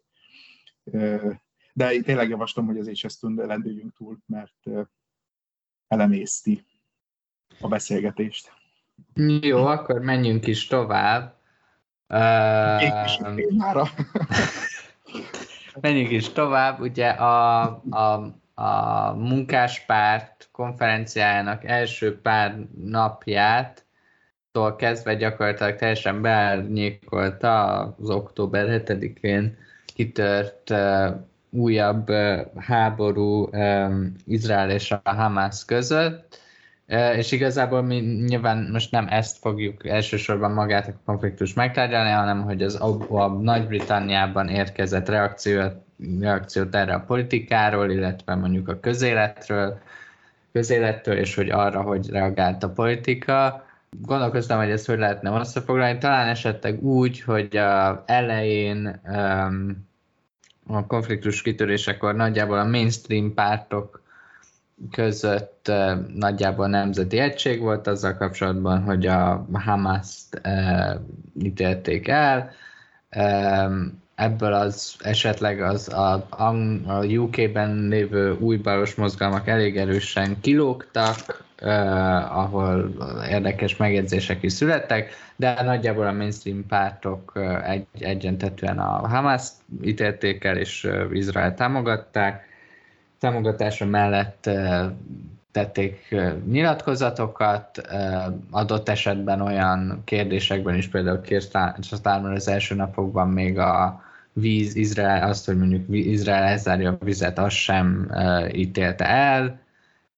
Um, Aztán, ahogy szépen sorban uh, teltek, telt az idő az első terrortámadástól, uh, úgy kezdtek kiütközni bizonyos uh, konfliktusok, adott esetben a Munkáspárt szavazó, szavazóim belül és a Munkáspárton belül. Ugye a muszlim szavazók, akik nagyrészt általában Munkáspártra szavaznak, kritikával illették, főleg a Starmernek azt a nyilatkozatát, miszerint nyugodtan zárja el Izrael a vizet, és akkor előbb-utóbb a követelések, hogy egy esetleges tűzszünet jöjjön, és elkezdtek egyre inkább hangosabbak lenni. Sadik Khan, Andy Burnham, Labour polgármesterek Londonban és Manchesterben voltak talán az első prominensek, akik ezt támogatták, illetve Humza Yousaf, az es en pé, meg skót első miniszter, de ezt ugye úgy, hogy eközben azért mindket, mindannyian első, először, amikor kitört a háború, és azóta is a Hamászt elítélik, illetve emellett volt még... Um, voltak még tüntetés, tehát egy tüntetés sorozat, amik elsősorban palesztin, tehát ez a Palesztina melletti tüntetés sorozat, általában hetente Londonban történtek vonulások, a legutóbbi volt talán a leg... ahol a, le, a legutóbbi volt az, ahol a legtöbb ember vett részt, a média háromszázezer embert, a szervezők nyolcszázezret, ami azért nyilván kicsit valószínűleg túlzás, de, de ilyen palesztin párti tüntetések voltak, és ezzel kapcsolatban több konfliktus is volt, ugyebár a Suella Braverman ezeket gyűlöletmenetnek bélyegezte például. Ez egy viszonylag recent, tehát egy viszonylag most, mostani pár egy héttel ezelőtti esemény. Ti hogy értékelitek a brit politika meg a közélet reakcióját nagyjából erre az egész konfliktusra? Hát igen, én a, azt kell mondanom, hogy a nyugati szövetségeseknek a reakciójával teljesen meg voltam elégedve, az amerikai elnököt is beleértve, a brit miniszterelnököt is beleértve, a francia elnököt nem beleértve, de hát tőlük mire is számíthattunk volna. Azt gondolom, hogy a Munkáspárt jelen helyzetben ezt az egyetlen helyes választ adhatta, figyelembe véve, hogy Jeremy Corbyn volt a pártnak a korábbi vezetője, aki hát korábbi Hamász terroristák tünteté- temetésén vett részt. Úgyhogy e, e, itt a Munkáspárt reakciója egyáltalán... Nem Hamász terroristák, hanem a fekete kéz, vagy hogy hívják, hogy a hetvenkettes müncheni terrortámadást elkövették, és nem temetésen vett részt, hanem meglátogatta a sírját, amit ugye aztán szinte tényleg csak a korrás kedvéért azt állított, hogy nem tudta, hogy kinek a sírja, de, de, de ez mindegy, azt tényleg csak ő állítja, hogy nem tudta, kinek a sírja, de az, azt tudja tegyük hozzá, hogy nem Hamász terroristák és nem temetését, de a többi stimmel. Igen, a, igen de, de lényegileg a Jeremy Corbynról mondottakat, ez semmiben nem árnyalja, ezt leszámítva, valóban köszönöm szépen a pontosítást. Ami a e, e, londoni eseményeket illeti, a e, belügyminiszter asszonynak a kommentjeivel nem szoktam egyetérteni, mert intellektuálisan igen lustának tartom őket. A tüntetőkre tett megjegyzéseit teljesen pontosnak tartom. Az, hogy háromszázezer ember palesztin nacionalista rigmusokat kiabálva sétálgathat London utcáin, és azt skandálhatja, hogy a folyótól a tengerig, erre nyugodtan rámondhatja egy konzervatív miniszterelnök azt, hogy ez gyűlöletbeszéd, és lehetne amellett érvelni, hogy egyébként ezeket a rendezvényeket ne tartsák meg, mert a, a bűnelkövetésre való buzdítás, azt nem gondolom, hogy része a szólásszabadságnak, és sosem gondoltam. Ami a miniszterelnök vagy a belügyminiszter kritikájában jóval neccesebben nyilván a rendőrséget érő kritikák voltak. Azt mondta a belügyminiszter, hogy aránytalanul fellép a rendőrség a ellentüntetőkkel szembe, és nem jár el elég keményen a palesztin párti tüntetőkkel szemben. Nyilván a rendőrség sincs egyszerű helyzetben, nekik az a céljuk, hogy a különböző atrocitásokat, atrocitásokat megelőzzék. A háromszázezres palesztin párti tömeg kontrollálhatatlan, a szélsőoldali tüntetőket pedig tudják kontrollálni, hiszen jóval kevesebben vannak. Ami pedig magát a tüntetést illeti, én azt a mai nyugat állapotának egy, egy nagyon szomorú lenyomataként látom, hogy az első világháborúra való megemlékezésnek az évfordulóján egy háromszázezres tömeg tüntethet, és hasonlóan megnyilatkozható, hogy ezek az emberek tették. Én ezt, én ezt rettenetesnek tartom. Iván, kérlek. Ó, bassza meg! Ettől féltem, hogy neked véleményt kell nyilvánítani. Én megfeleltem, hogy nem nyilvánítok véleményt ebben az ügyben, már a izraeli-palesztin konfliktus ügyében nyilvánosan. De most nem is arról fogok, hanem a londoni tüntetésről. Menjünk sorjában, szerintem kurva gáz volt a Keir Starmernek ez a vizes megjegyzése, az szerintem hasonlóan gáz, hogy aztán még csak nem is belállt, nem elkezdte mismásolni, nem is mondta, meg, meg hogy izé, tehát nem, meg még nem is az, hogy azt mondta, hogy jó, oké, izé, tettem egy rossz nyilatkozatot, elnézést, hanem ugye egy eltagadta, hogy ő nem is mondott olyat, miközben hát mindenki menjen fel Twitterre, és megtalálja ezt a videót, hiszen ezt mindenki döntse el magának, tehát ez, itt nincsen ilyen kérdés.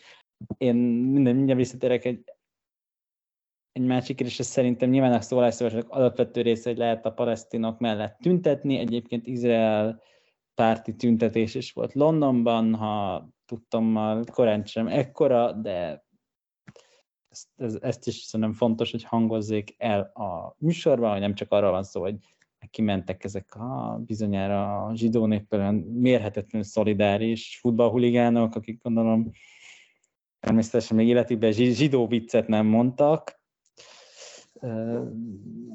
Most a, hogy hívják, a Tommy Robinson is valami, de felszólított a híveit, hogy menjenek el egy antiszemitizmus elleni tüntetés, hogy nagyon hiteles, nyilván nem, még ott nincsen semmilyen más agenda, de mindegy, de hogy ezért ez hangozzék el, már csak a korrektség kedvéért is, ez nyilván szerintem nagyon helyes, egyébként az Egon által elmondottakhoz hozzátenném, hogy egyébként most nem természetes, ez egy fura megfogalmazás, de hogy, hogy történtek előállítások a palesztin párti tüntetők közül is, nyilván azzal én sem vitatkozok, hogy háromszázezres tömegben azt az egy embert, aki ott éppen valamit csinál, azt nem feltétlenül lehet csak úgy előállítani, hiszen ez rendőrileg egy kicsit necces, de egyébként történtek előállítások mindkét.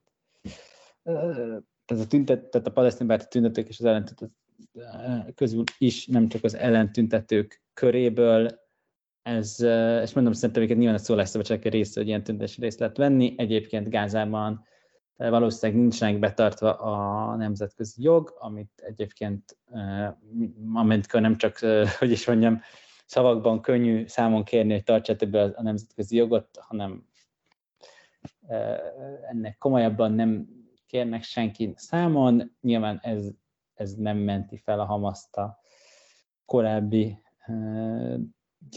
gyilkosságai és tömegmészárlása alól, mint ahogy a esetleges jövőbeli cselekedeteit sem menti semmi fel, amit Izrael állam csinál, avagy nem tesz meg Gázában. Ezt tök fontos elmondani, még mielőtt terrorizmus pártolással vádolnák meg az Alsóház podcaston, és ezt nem szeretném.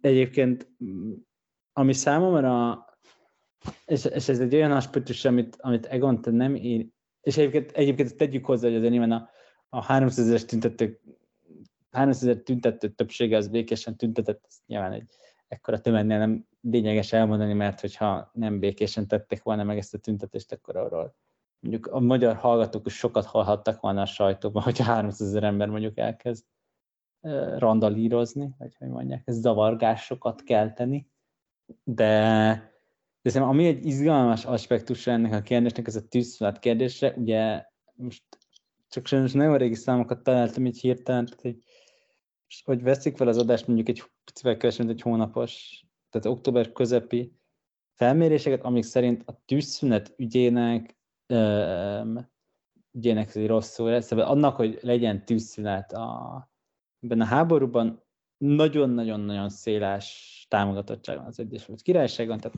konkrétan mondom, egy pillanat, mert nem tudom, hol hagytam megnyitva, igen, hogy a, ez, az október tizenkilencedikén készített egy YouGov közvéleménykutató, hogy, hogy ötvennyolc százalék ért, ezzel, ért egyet azzal, hogy mindenképpen legyen tűz, tűzszünet, és tizennyolc százalék ezen felül azt mondta, hogy valószínűleg legyen, jó lenne, a tűzszünet lenne, vagy ez, és öt százalék gondolja azt, hogy valószínűleg inkább ne legyen, vagy inkább nem lenne jó, és ezek kicsit ilyen, bocsánat, ilyen furcsán fordítok így hirtelen, és három százalék gondolja csak azt, hogy egyáltalán nem szabad a tűzszünetnek lennie, és nyilván a maradék az meg nem tudja, vagy nem válaszol, és még a, a konzervatív szavazók körében is negyvenkilenc százalék mondott biztos igent, és húsz, további huszonnégy százalék igen, valószínűleg igent a, arra, hogy legyen a tűzszünet, ez a Munkáspártnál egyébként hetvennégy és tizenöt, tehát a Munkáspárt körében tényleg egy ilyen elenyésző, akár csak azoknak a száma is, akik azért az nem elenyésző, az kilenc százalék, de hogy nagyon sok, nagyon, tehát itt, itt azért nem ilyen, ar, nem ilyen kettéosztatás, ez nem a Brexit. És egyébként most egyébként érdekesség, hogy egyébként meglepően hasonlóan osztanak el régiónként ezek a számok, tehát hogy nem az van, hogy Londonban többen, izé, Velszben egyébként pont kevesebben, de mondjuk Skóciában kevesebben.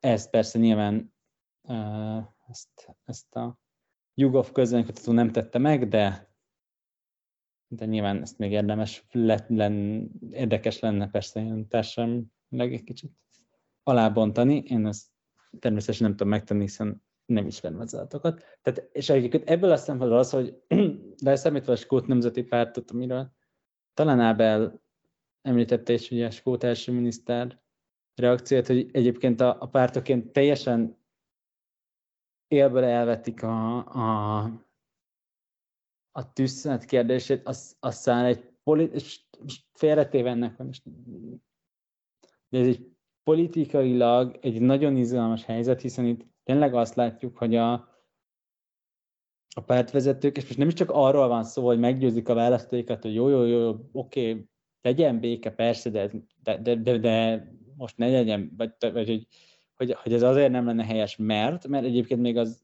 a, a, annak értelme a politikai logikáját, hanem hogy ilyen élből elvetik, és gyakorlatilag a, a saját választóik többségére azt mondják, hogy nem csak, hogy téves, hanem hogy elfogadhatatlan az álláspontjuk, az, az szerint egy politikailag baromi izgalmas kérdés, és hát nyilván ezt szerintem már korábban is mondtam az alsás podcastjában, hogy nyilván én sem gondolom, hogy az izraeli-palesztin háborús törés mondjuk a, a muszlim szavazókat leszámít, meg persze valamennyi progresszív liberális szavazót leszámít, meg egyiket persze a másik, mindegy, tehát hogy, hogy mondjuk azt, hogy nem támogatják a tűzszenetet, az, az nagyon elidegeníteni a, a választókat annyira, hogy aztán ne legyenek hajlandóak a, a X pártra szavazni. Ezzel együtt ez egy nagyon furcsa helyzet. És nem arról, és mondom, nem arról van szó, hogy kiáll Keir Starmer, és elmagyarázza, hogy srácok, értem, én is örülnék, ha tűzszünet lenne, ezért nem lehet ezt támogatni, ami onnantól kezdve persze lehet ezzel vitatkozni, de egy értető álláspont, hanem gyakorlatilag a saját pártjának, a szavazóinak a kilencven százalékára azt mondja, hogy egy ilyen vállalhatatlan álláspontot képviselnek, és ez szerintem egy nagyon... Hát szóval ez nem tűnik egy nyerő politikai stratégiának, és egyébként most félretéve Egonnal valószínűleg más megoldását látnánk szívesen az izraeli-palesztin konfliktusnak, szóval lehet, hogy itt azért vannak összefüggések, hogy, hogy miért van az, hogy a palesztin ügy az annyival népszerűbb. Ezt az Ábelnek már mondtam egyszer. Tehát, hogy így, hogy így lehet, hogy részben azért van annyi palesztin tüntető, mert mondjuk az izrael államnak seggostobák a propagandista, és nem a izrael állammal viszont nyíltan szimpatizáló Egonra gondolok természetesen. Tehát, hogy ilyen, ilyen megosztanak ilyen olyan videókat, amikről öt másodperc bebizonyítani, hogy kamu, meg... De mindegy, nem, nem akarok most belemenni, de hogy, hogy így igen, tehát lehet, hogyha mondjuk a, a munkáspárt vezetése, és persze ez igaz a miniszterelnökre, és mondjuk elmondaná. Tehát, hogy, hogy ez számomra egy ilyen, ilyen egészen ilyen érthetetlen áll, hogy miközben nyilván neki lenne az érdeke, hogy a szavazóit meggyőzze az igazáról. Hiszen felteszem, már hogyha nyilván az is elég... sokat mondom, hogyha nem tud kiállni az igaza mellett, persze, de hogy, hogy mégiscsak ez lenne itt a...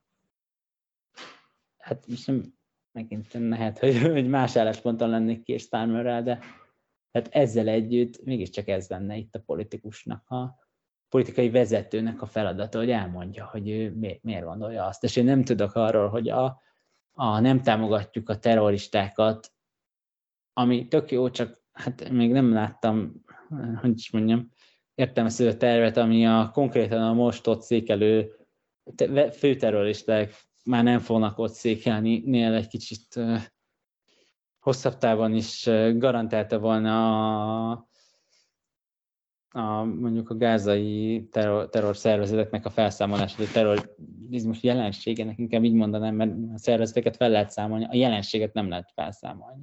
És egyébként azért itt nem viccből beszélünk, mert egyébként a A nyugati kormányok csodálatosan kipróbálták Irakban és Afganisztánban, hát Irakban gyakorlatilag inkább létre is hozták az iszlamista terrorszervezetet, ahelyett, hogy felszámolták volna, és Afganisztánban is ugye azt láttuk, hogy egészen konkrétan az Egyesült Államok szuronyaira volt szükség, hogy legalább a központi kormányzatot ne, ne foglalják vissza a tálibok, akiket ugye elvileg el akartak közé. Mindegy, ez most nagyon messzire vezetne. Uh, szóval neked, de, de ezt az ilyen megfigyelésemet, ezt mindenképp meg szerettem olasztani, mert hogy én ezt tényleg, tényleg nem értem, hogy miért nincs egy um, aktívabb. Tehát, és ez dolog, hogy mit gondolnak, de azt, hogy, hogy tényleg nem tesznek úgy, nem, nem, nem veszik észre, hogy ez egy kisebbségi álláspont, miközben egyébként egy kisebbségi álláspont minden indikáció szerint, és nem ennek megfelelően cselekednek a politikusok, ami megint csak persze jelentheti azt, hogy azt mondják, hogy mégpedig nekem van igazam, és most meggyőzlek titeket, az, az számomra egy nagyon-nagyon izgalmas kérdés politikailag. És Ábel. Ja, és Suella Bravermannek meg le kellett mondani, hogy ezt ugye adásunk területek pillanata már lényegtelen kérdés, hogy magától kellett volna távoznia, mert ugye még ő megtette helyette más, de...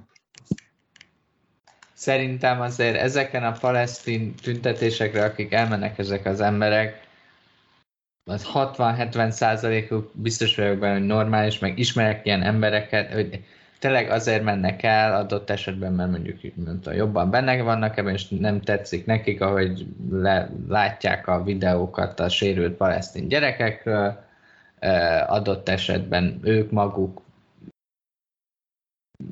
nem, nem annyira műveltek, nem annyira járatosak ebben a konfliktusban, de látják, hogy nem tudom, sérülnek palesztin gyerekek, és lebombázzák őket, és kimennek, és ezért tüntetnek. Adott esetben az is lehet, hogy palesztin származásúak, és akkor nyilván kimegy tüntetni a, a ártatlan emberekért, akik lebombáznak. Szóval, hogy nem kell ezekbe a, a tüntetők nagy részében ilyen őrült embereket látni. Ha palesztin zászlóval megy, az sem feltétlenül palesztin nacionalista, ukrán zászlóval is mennek, ukrán zászlóval is mennek emberek tüntetni, és az sem a nagy Ukrajna koncepció ö, mellett, ö, meg a nem tudom, történelmi ukrán szélső jobboldali emberek mellett tüntetni, hanem hogy ne bombázzák le az oroszok a, az ukránokat, és ezt ugyanúgy meg lehet adni. Azért, azért, ha... Mondjad. Lehet, hogy egy gondolom pont, hogy azt akarjuk elmenni, csak más felhanggal, de hogy, hogy igen, nyilván ez egy nacionalista projekt, hogy jöjjön létre egy független palesztin állam, most ez két állami meg... Tehát most ebben nem menjünk bele, mert ez már aztán még messzebbre vinne. Jó, de akkor nem szélsőség, nem, nem szélsőséges valaki azért, mert elvisz egy palesztin zászlót a tüntetésre. De hogy, mert, és egyébként szerintem azért ezt így mondjuk, hogy azért itt tényleg nem biztos, mindegy. És egyébként tegyük hozzá, hogy az izraeli tüntetésen is, tehát hogy a cionisták is egy nacionalista mozgalom, amit egyébként nyilván nehéz lenne tagadni, hiszen ezt azt hiszem a cionizmus Wikipédia oldal is viszonylag gyorsan az arcunkban nyom. Tehát, hogy itt és nem mindegy, ebben már nem menjünk bele, mert nagyon messzire vezetne, hogy ki mennyire van közel a másikat végtelenül elnyomó egyállami megoldás megvalósítását, mert én úgy hiszem, hogy a izraeli kormánypártok tisztségviselőinek mondata egy kicsit ijesztőbbek, mint hogy hányan mely tengertől, mely folyóig szeretnék látni Palesztinát függetlenül egy londoni tüntetésen, mert hogy valójában ők ezt legfeljebb rémel álmaikban és képzelgéseikben, és nem tudom. Vagy hát most nyilván én se látok a jövőbe, de hogy legalábbis egy rövid távon nem látom azt ennek a követelésüknek bármennyire is negatívan értelmezik, nyilván itt vannak értelmezési viták, amiket már szintén nem fogok kinyitni, de visszaadom a szót, meg szerintem Egonban egy kicsit belefolytattam a szót.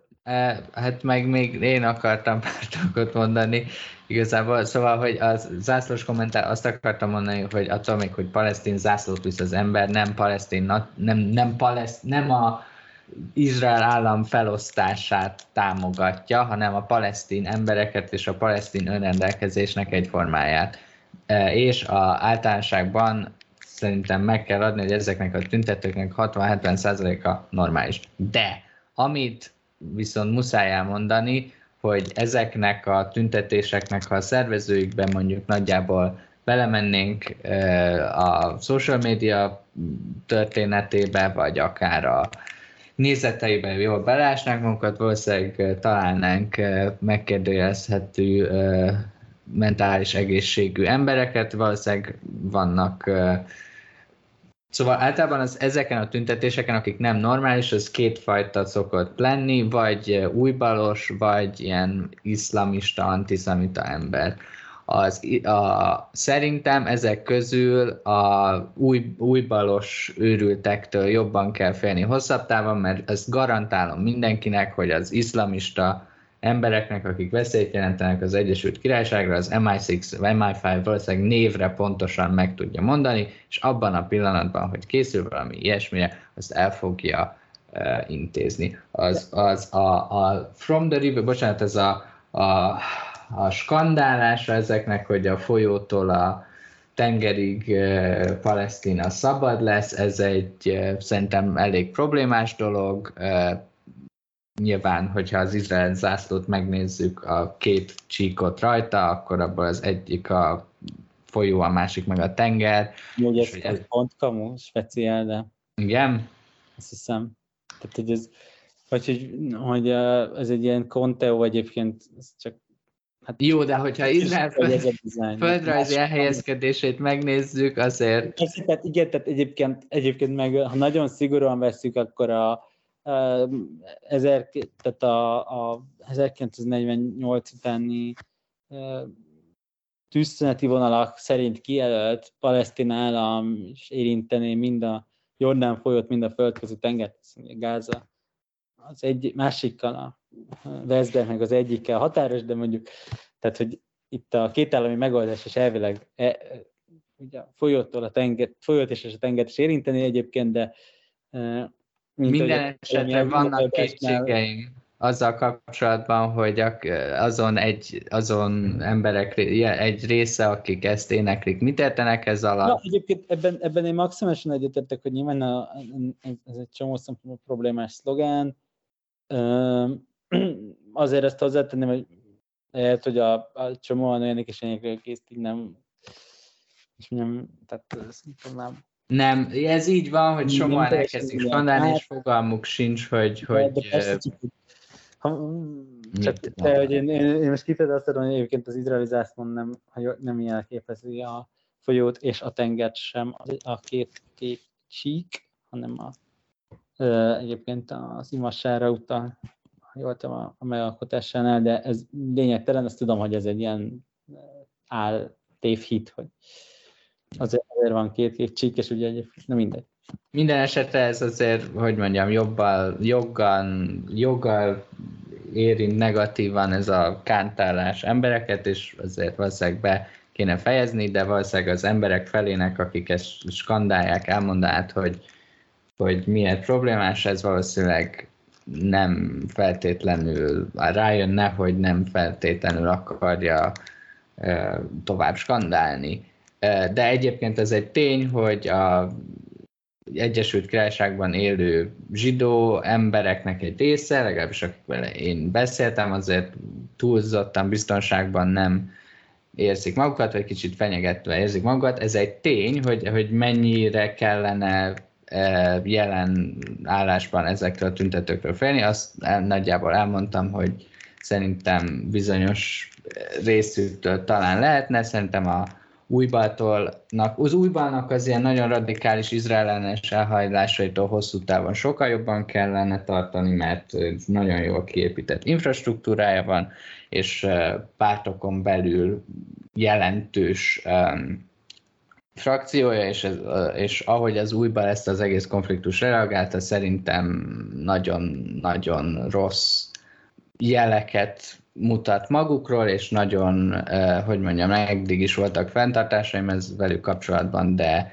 eh, ahogy ebben a témában viselkedtek, az egy részük az konkrétan vállalhatatlan, de hogy valami pozitívat is mondjak, hogy kik azok, akik eh, jól kezelték ezt, szerintem Sadik Khan és Humza Yousaf szerintem példás módon eh, azok az, azt, azt mondták, amiket kell, elítélték egyből a Hamászt, elmentek zsinagógákba, de a palesztin emberek szenvedését is um, igyekeztek hangsúlyozni. A, a későbbi szakaszaiban ennek a másfél hónapja kitört dolognak, um, és uh, szerintem tényleg nem, tehát nem, nem vádolta volna meg senki antiszemitizmussal Keir Starmert, hogyha azt mondta volna, hogy nem illik elzárni, elzárni a vizet Gázába, továbbra sincs olyan katonai cél, amit a víz elzárása bármilyen kontextusban segít, és különben, meg utólag ez a tűzszünet diskurzus, szerintem ez a világ legnagyobb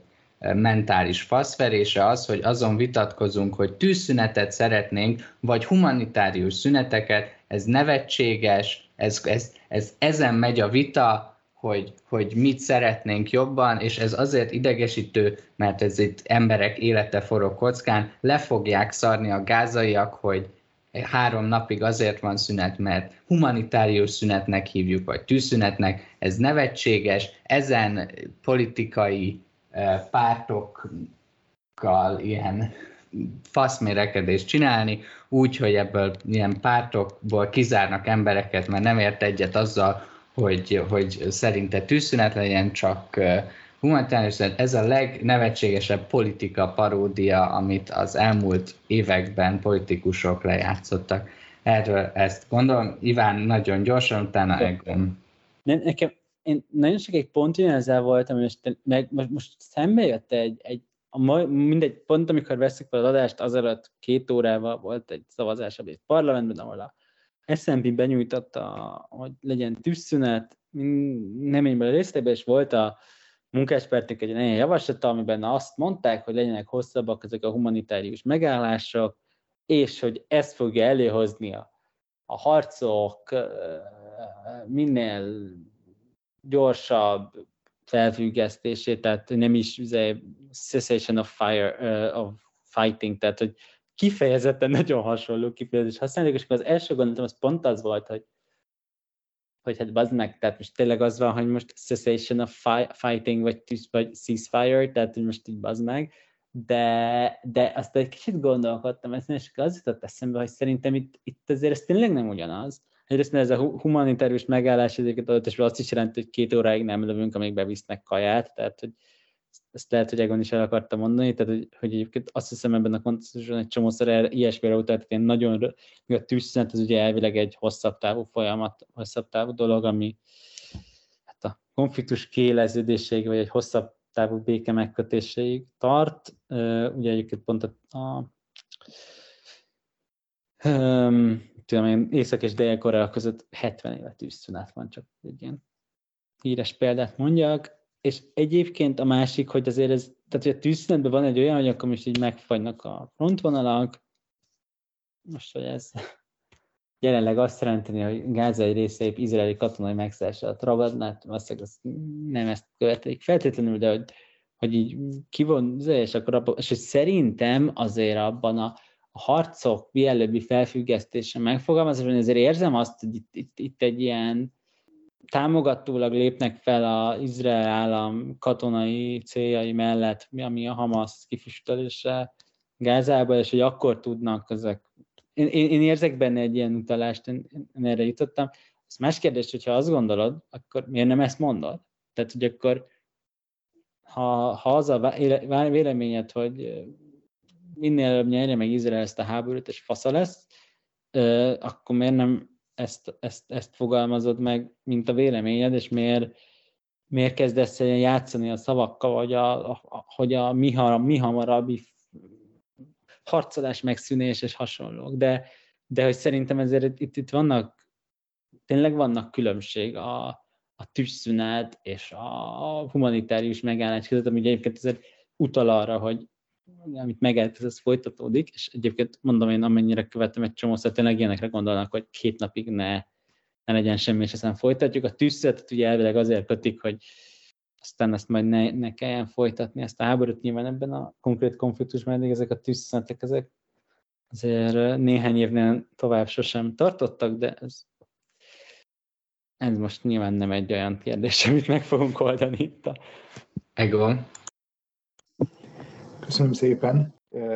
Én azt látom, hogy Ábel kiment egy Fradi Újpest meccsre, így belenézett a Fradi ultráknak oda a szektorába, és azt mondta, hogy hát attól, hogy zászló van náluk, még nem biztos, hogy nacionalisták, és biztos vannak köztük Momentum szavazók is. Persze lehet, csak baromira nem valószínű. Valóban nem csak iszlamisták masíroznak London utcáin, ott vannak a Hamász és az iszlamisták hasznos idiótái, csak az a különbség a woke egyetemisták meg az iszlamisták között, hogyha bezár a Starbucks, meg elveszed a telefonját, akkor elpusztul. Az iszlamista meg magára köt egy, egy bombát, és felrobbantja a tömegközlekedésen. Azt gondolom, hogy semmilyen tér nincs, semmilyen fajta tűzszünetre. Hillary Clintonnak van igaza az ügyben, aki tűzszünetet óhajt jelenleg, az nem ismeri az ellenfelét, és nem tudom, hogy a békének ez a bárgy óhajtása, ami miatt jogosan kritizáljuk a magyar kormányt, az ebben az esetben miért nem érvényes, miért tudjuk azt mondani az orosz-ukrán kontextusban, hogy addig nem állunk meg, ameddig az, akinek igaza van, per, drukkolunk neki, győzelmet arat, ezt az izraeli esetben miért nem tudjuk megtenni, és muszáj a vízre reagálnom, mert már tegnap is beszéltünk erről Ábellel, a gázai övezetben felhasznált víz tíz százaléka érkezik be vezetéken Izraelről, Izraelből, a többit helyben állítják el az erőművekben, úgy történik meg a víznek a sótalanítása, valóban ehhez szükség van üzemanyagra. Nagyon érdekes, hogy üzemanyag és elektromos áram a rakéták kilövöldözésére továbbra is rendelkezésre áll, csak a, csak a víz, a sótalanítása. Mi a katonai cél, amit elősegít a víz elzárása? Ez, ez az egy kérdésem van. Mi, mi az a katonai cél, amit elősegít az, hogy elzárják a vizet? Tisztelt, hogy tíz százalékról vitatkozol. De mi, ne, válaszolod meg a kérdésemet, hogy mi az a katonai cél? Bocsánat, itt arról van szó, hogy Izrael elméten háborús bűn, bűnöket követ el a Genfi, nem tudom hányas egyezmény szerint, azt hiszem há, négyes, de most ezt ennek is utána kell előzetesen nézni. Mi, vagy de nem, mivel? Tehát, hát azért, mert hogy egyébként itt pont azok számítanak, tehát hogy a, a nemzetközi jogban pont ilyen különbségek számítanak, hogy például van-e katonai célja a víz elzárásának, vagy sincs. És az, hogy csak nem tudom, az, az az állítás, le. hogy Gázában azért van humanitárius katasztrófa, mert Izrael elzárja a vizet, ez nem igaz. Nem, azért a humanitárius katasztrófa, hogy Izrael elzárja az áramot. Ez egy valóban egy... Azért van humanitárius katasztrófa Gázában, mert az országnak a lakossága, mióta Izrael bevonult hatvanhétben, meg hétszereződött, azért van humanitárius katasztrófa. Úgyhogy a terület egy négyzetcentiméterrel nem nőtt, ezért van humanitárius katasztrófa, nem Izrael miatt.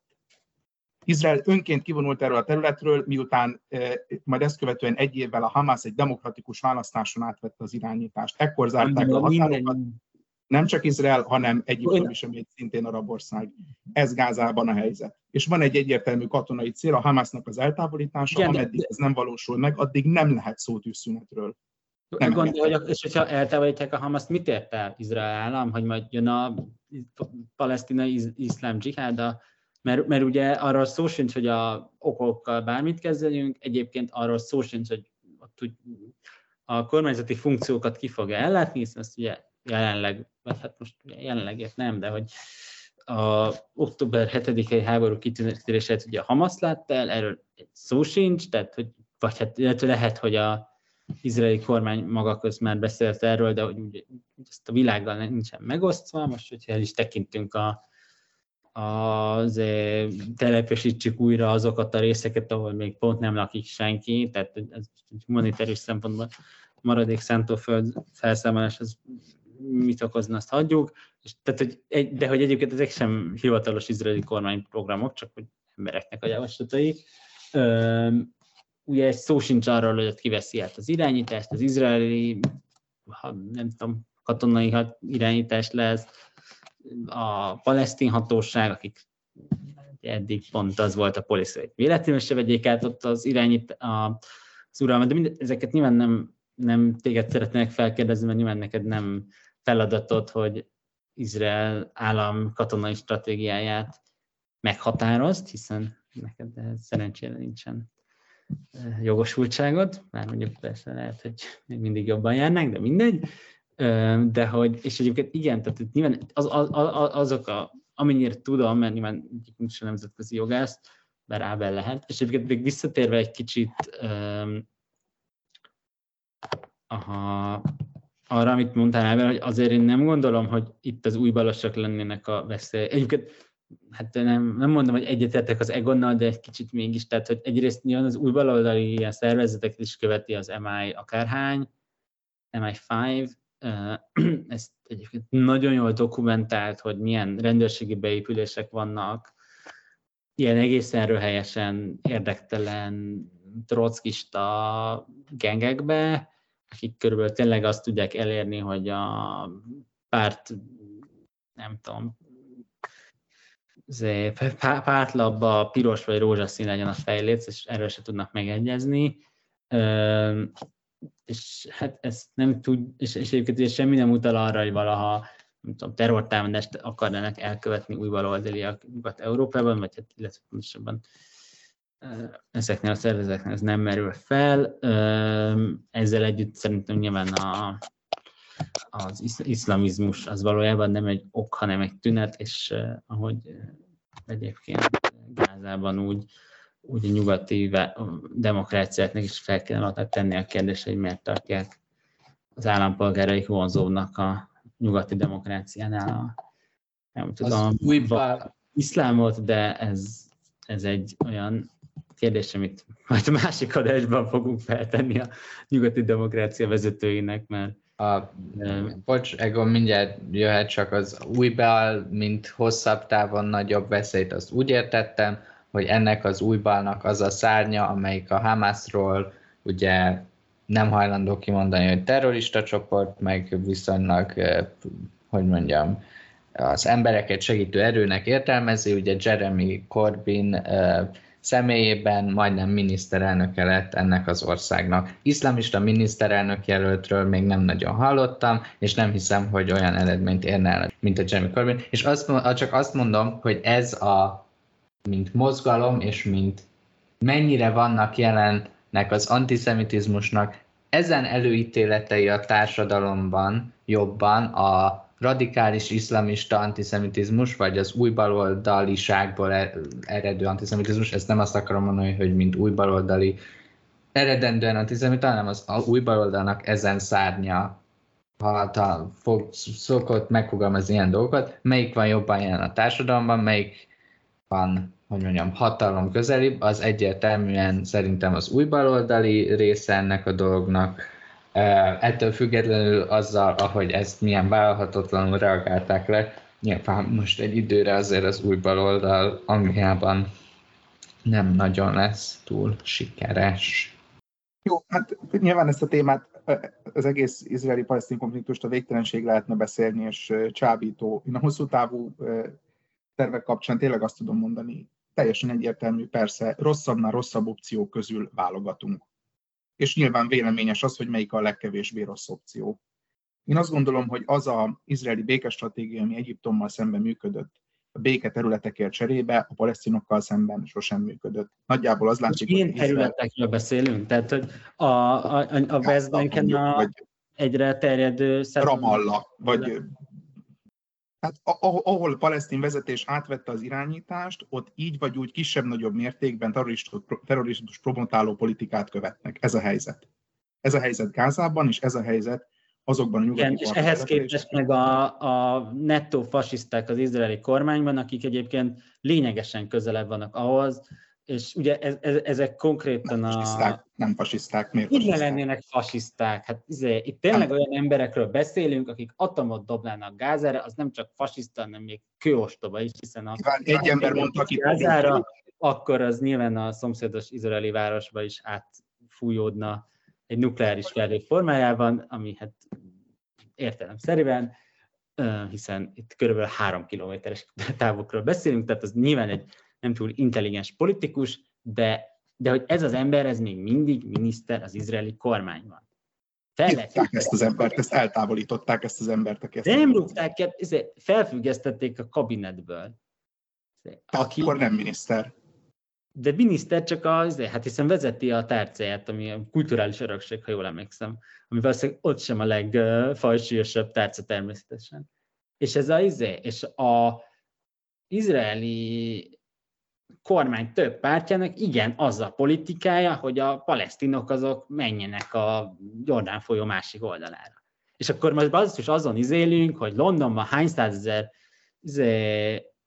valószínűleg háromnegyedükben tudatlanságból hányan mondják, hogy from the river to the sea. Hát, Én, én, én azt nem gondolom, hogy Izrael fasiszta állam, azt gondolom, hogy Izrael a nyugati civilizáció képviseli a közel-keleten, Izrael liberális demokrácia, mert hát a fasisztus szabadságokat garantál az arab állampolgároknak is. Én ezt gondolom hát, Izraelről. Az állam, igen, de, igen, az állampolgároknak valóban, csak nem menjünk bele, hogy kik is, az, hogy, hogy um, vannak, akik nem állampolgárok, de mindegy, ebben megfogadtam, hogy nem fogok nyilvánosan megszólalni, szóval aki a két és feledik óráig hallgatta ezt a kiváló podcastot, az most hazugságon kap. Akkor utolsó téma.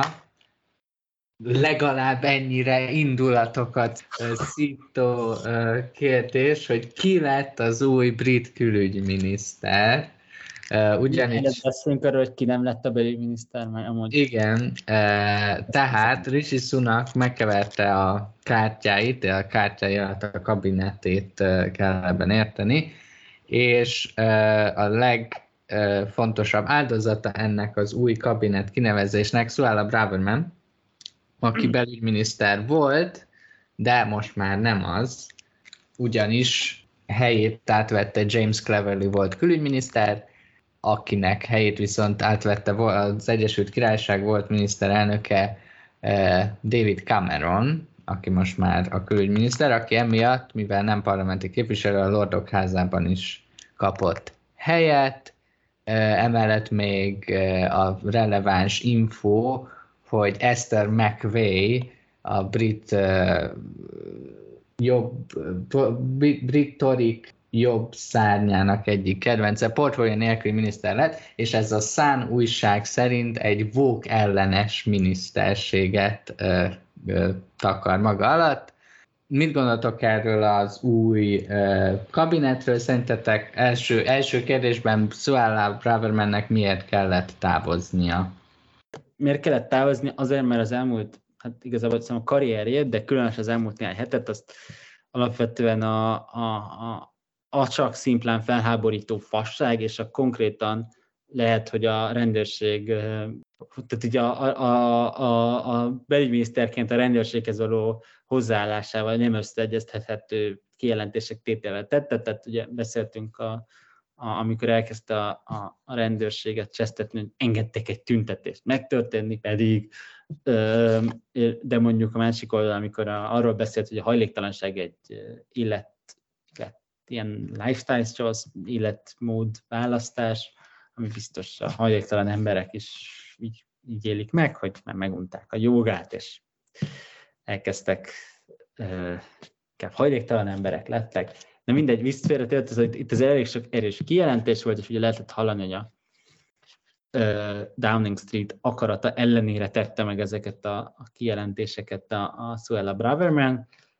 és ugyan a hívei szeretnek úgy tenni, mint hogy Suella Braverman valahogy a józan paraszti, brit paraszti észnek lenne a, a megfogalmazója, azért az elég egyértelmű, és hozom a számokat egy pillanat, hogy amúgy a, nem csak az, hogy, tehát, hogy a, a, az Ipsos felmérése szerint a lakosság hetven százaléka szerint helyes döntés volt kirúgni Suella Bravermant a fenébe, tizenhét százalék szerint nem, a többi az nyilván ilyen nem tudja, nem válaszol. Mit tudom én, nem válaszol per, nem, nem tudja.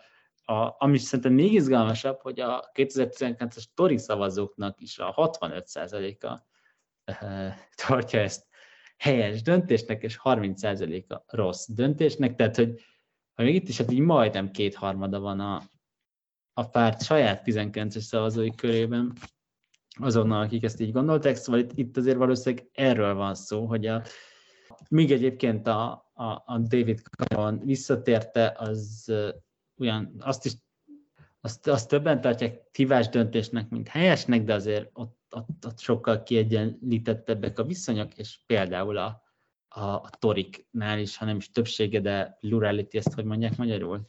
Hát a legnagyobb tábor az, a, az aki támogatja negyvennyolc százalékot, akkor nincsenek a, a tizenkilences tori szavazók közt többségben. Tehát itt, itt azért, hogy is mondjam, itt, itt, itt, itt nyilván, tehát, tehát hogy amennyit lehetett hallani, hogy azért a jaj, de hát akkor majd a tori jobb szárny fellázad. Um, itt, itt, itt azért nekem nagyon úgy tűnik, hogy egy olyan miniszterről van szó, aki hogyha nem a gé bé News munkatársai körében végez, végzünk felmérést, akkor nagyon népszerűtlen volt, és ezt nyilván, és, hogy is mondjam, népszerű minisztereket belügyminiszterként ott, ott tartani, az valószínűleg sosem biztos, hogy okos dolog, pláne, hogyha hülyeségeket beszél, pláne úgy, hogy kifejezetten kéred, hogy ne tegye. És hát amikor éppen a az a kérdés, hogy a, most kicsit sarkítok persze, hogy a toriknak meg lesz a száz mandátum a hatszázötvenből, akkor különösen nem biztos, hogy a bármikor, fe, sőt, nem is az, hogy robbanunk el, csak egyszer robban, de ugye a Suella Braverman az napi három alkalommal is tud hülyeséget beszélni, tehát hogy, hogy, hogy kifejezetten, aki tényleg egy olyan politikust a fontonal van tartani, aki tényleg a végén bemondja, hogy tehát ő is atombombát dobnak Gázára körülbelül, hogyha ettől várna némi headline-t, akkor ez egy politikai teljesen értelmetlen, és hát szerintem egyébként a, a, az ő helyét átvő James Cleverly viszont egy nagyon picivel többen támogatják, hogy őt nevezték ki, mint akik ellenzik, de egyébként itt ilyen huszonhat huszonnégy egy valami ilyesmi, most már el, el, elkapcsoltam a számoktól, tehát itt azért nyilván ez, ez nem annyira izgalmas, mert itt valószínűleg az, hogy a legtöbben, mert kurvára nem érdekli, hogy James Cleverly lett a, a, a, a belügyminiszter, és be is írta a Google-be a nevét, hogy hogyha esetleg így nem lenne meg arcról, mert azért ő, ő egy megbízható káder, de, de hát ugye azért nem az az ember, aki, aki eddig a nagy mondásaival kivívta magának a, a figyelmét a bárkinek. Ezt, én ezt relatív egyszerűen látom a, a Braverman lemondását. Nyilván itt van egy olyan kormánytag, akinek a megszólalásai azok permanens politikai kockázatot jelentenek, és főleg azon mérsékelt szavazó körében, akikre egyébként a pártnak a következői választáson kimondottan nagy szüksége lenne, tehát megéri politikailag eltávolítani, és a kérdés az, hogy megteheti-e, nyilván megteheti, mert ő is pontosan tudja, hogy a választás előtt egy évvel még a tori jobb szárny sem annyira bolond, hogy, hogy leváltsa a pártnak a vezetőjét, mert tudnák, hogy ez egy biztos politikai kudarc lenne. Szóval a, az érdek és a kapacitás találkozott, és én ezt látom a lemondásban, és az, hogy a Cameront visszahozták, és tulajdonképpen az egész intézkedés ezzel lett eladva, ezt még egy kimondottan okos politikai húzásnak tartom, hiszen az volt a hír, hogy Cameron visszatér, és nem az, hogy Suella Braverman kirúgták. Azt, hogy Suellát miért rúgták ki, azt nagyjából elmondtátok. Szerintem a, akkor itt térjünk rá a Cameron visszatérésre. Szerintem az azért érdekes, mert ez egy reakció a, arra, hogy a libdemek milyen szavazókat szeretnének eltávol, elcsábítani, az ilyen mérsékelt, gazdagabb külvárosi, ingavárosi szavazókat, és amúgy ez nagyon érdekes, hogy amikor volt egy közvéleménykutatás, hogy melyik pártok szavazói örülnek leginkább a David Cameronnak, akkor ez nem a konzervatív párt szavazói volt, hanem bizony-bizony a liberális demokratáké.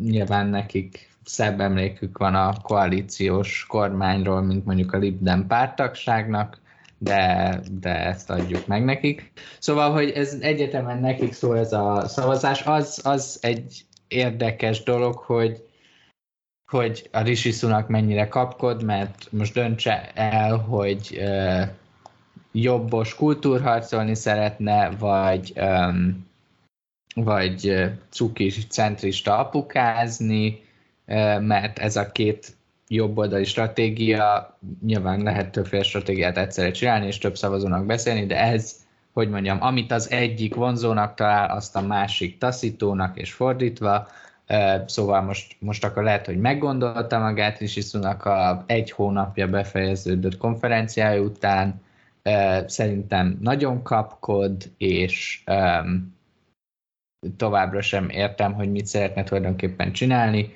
Ez, ennek, és a, de elsősorban a Cameron visszatérésre ezt egy ilyen uh, szemszista apukák vonzá, bevonzásának tulajdonítom be, vagy erre egy kísérletre. Hát egyébként nyilván erről van szó, amit elmondhatok, szerintem, amit Egon említett, ez nagyon fontos, hogy így mindenki a Cameron visszatértőről beszél, és nem a, a Braverman kirúgásról, ami, tehát azért a kontextus kedvéért, hogy amikor előző nap spekuláltak, tehát ugye ez így a hetekig volt a főbb kérdés, hogy kirúgja a Braverman.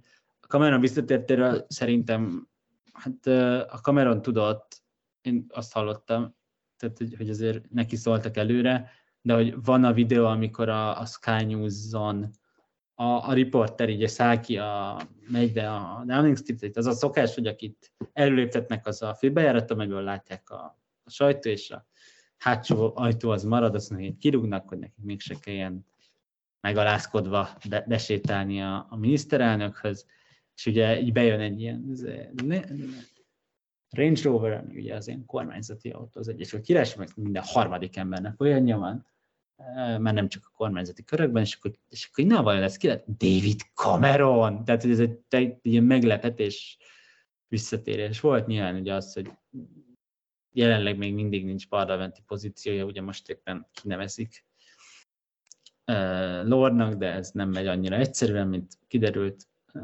bár egyébként egyszerűbben megy, mintha nem nevezik ki menni miniszterek, mert akkor, akkor, akkor ilyen komoly scrutiny lenne rajta. Nyilván valószínűleg David Cameron az átmenne, hiszen Claire Fox és Tom Watson is átment rajta, mindegy. de, de szerintem ez egy nagyon, tehát igen, tehát ez egy ilyen, ez pont arra, pont elvitte a fókuszt. Szerintem nyilván Ábelnek is igaza van, hogy itt nyilván ezeket a libdemek felé hajló mérsékelt torikat akarják megszózni. Ami szerintem amúgy izgalmas, és most persze lehet, hogy egy hét múlva meg valami olyasmi fog történni, hogy visszaszívom, hogy mint hogyha elengedték volna ezt a, egyrészt az Észak-Angliát, amit mondjuk szerintem jól tesznek, hogy elengedték, mert ez, ezen a ponton az, hogy a toriknak még egyszer meglegyenek ezek az észak-angol iparvárosok, az körülbelül a lehetetlen kategória.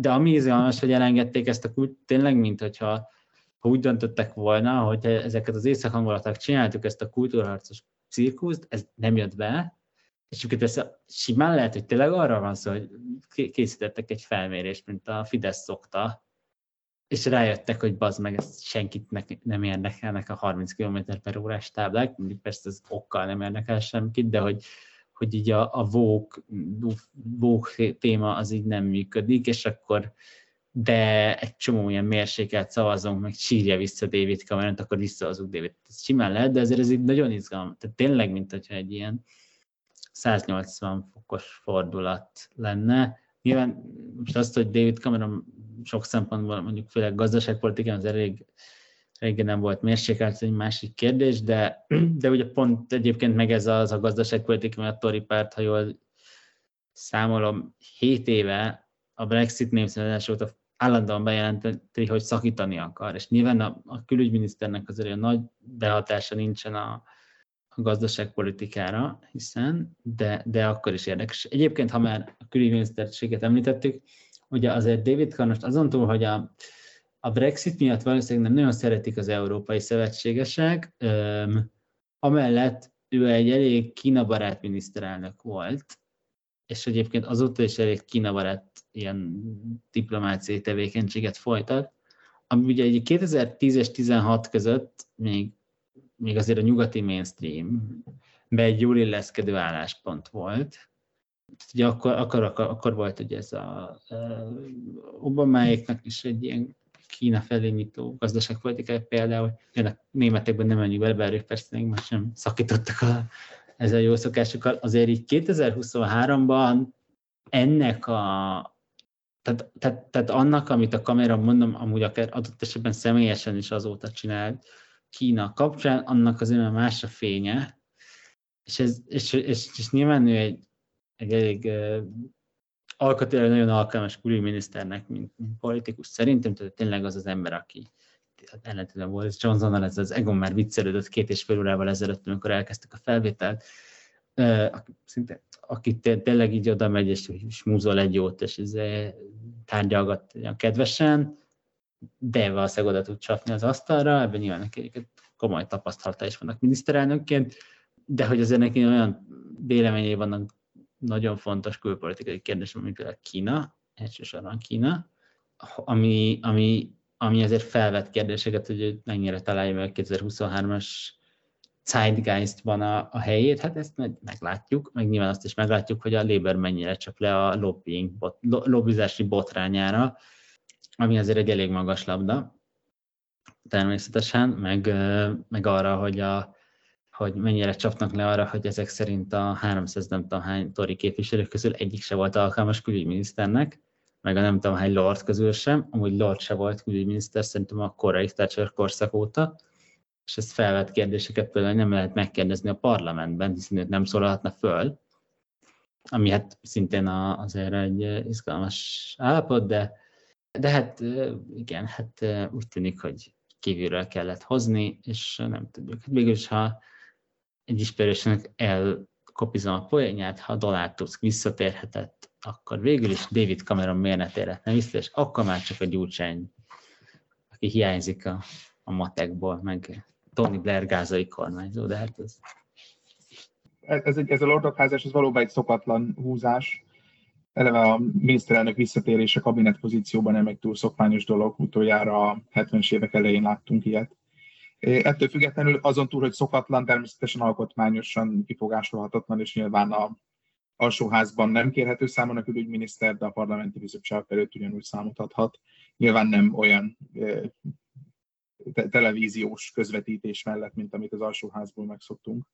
Bocsás, mondjuk, kifélve kezdeknek, a lordok házában is kérdezhetik. A lordok házában is kérdezhető. Az vicces lesz, és tempós, és nem unalmas. A másik, hogy miért nem volt jó bármelyik másik parlamenti képviselő, az a helyzet, hogy ez a párt jelenleg olyan, ki valóban kétségbe van esve a, a, a sajtónyilvánosságért, és ha kinevezik valamelyik random parlamenti képviselőt, akiknek egyáltalán nincs névfelismerése országszerte, az semmilyen hírértékkel nem bír. Ehhez képest, hogy visszatér a volt miniszterelnök külügyminiszteri pozícióban, ennek szerintem van abszolút hozadéka a sajtóban, és egyáltalán nem egyértelmű, hogy pozitív vagy negatív. Én természetesen üdvözlöm a Cameron visszatérését, én egy nagy konszolidátort látok benne, és kimondottan szimpatizálok azzal a fajta liberális konzervativizmussal, amit meghirdetett. Azt nem gondolom, hogy, hogy érdemi szavazó mozgásokat fogna elindítani ez a, ez a leigazolás. Az, abban viszont hiszek, hogy a miniszterelnöki tapasztalat és az a, az a sikeres két választás az szolgálhat érdembeli mintaként a Sunak számára. Az abszolút jogos és izgalmas, amit Iván pedzegetett. Nyilván, mint külügyminiszternek Cameronnak számot kell adni a Kínával kapcsolatos álláspontjáról, ahogy a Gázával kapcsolatos álláspontjáról is számot kell neki adnia, és egy kicsit izgulok, hogy mit fog mondani. Mérsékeltebb körök azt pedzegették, hogy remélhetőleg árnyalni fogja az a brit kormány határozott izraeli álláspontját. Remélem, hogy nem fogja árnyalni a brit kormány határozott izraeli álláspontját, és azt is hozzá kell tenni ehhez, hogy olyan szempontból fura visszatérés, hogy Cameron mégiscsak a Európa párti, maradáspárti tábornak a vezetője volt, és jelenleg a post-Brexit Britanniának a külügyminisztere lett, ami egy nyilván egyértelmű. Úgyhogy a Sunak annó nyilván a kilépés mellett kampányolt, illetve úgy, hogy a kongresszuson pár héttel ezelőtt a Sunak bejelentette a Cameron nevéhez köthető legnagyobb projekt, a már igen sokat emlegetett gyorsvasútnak az eltörlését. Nyilván mindkettő egy elég éles ütköző pont a kettejük között. De azzal zárnám ezt a kis monológot, hogy nyilván sokan elmondták, hogy a Cameron vissza, visszatérése, meg visszahozás az egy hatalmas hiba volt. Én azért ezen a ponton megkérdezném, hogy igen, és akkor mi fog történni? A konzervatív hátrány az húsz százalékpontról huszonötre fog nőni, hogy visszajött a Cameron, vagy mi fog történni? Tehát nyilvánvalóan egy választás előtt vannak, nincsen átgondolt stratégia, ez teljesen egyértelmű, valóban kapkodás van, és megpróbálják megnézni, hogy mi az, ami bejön.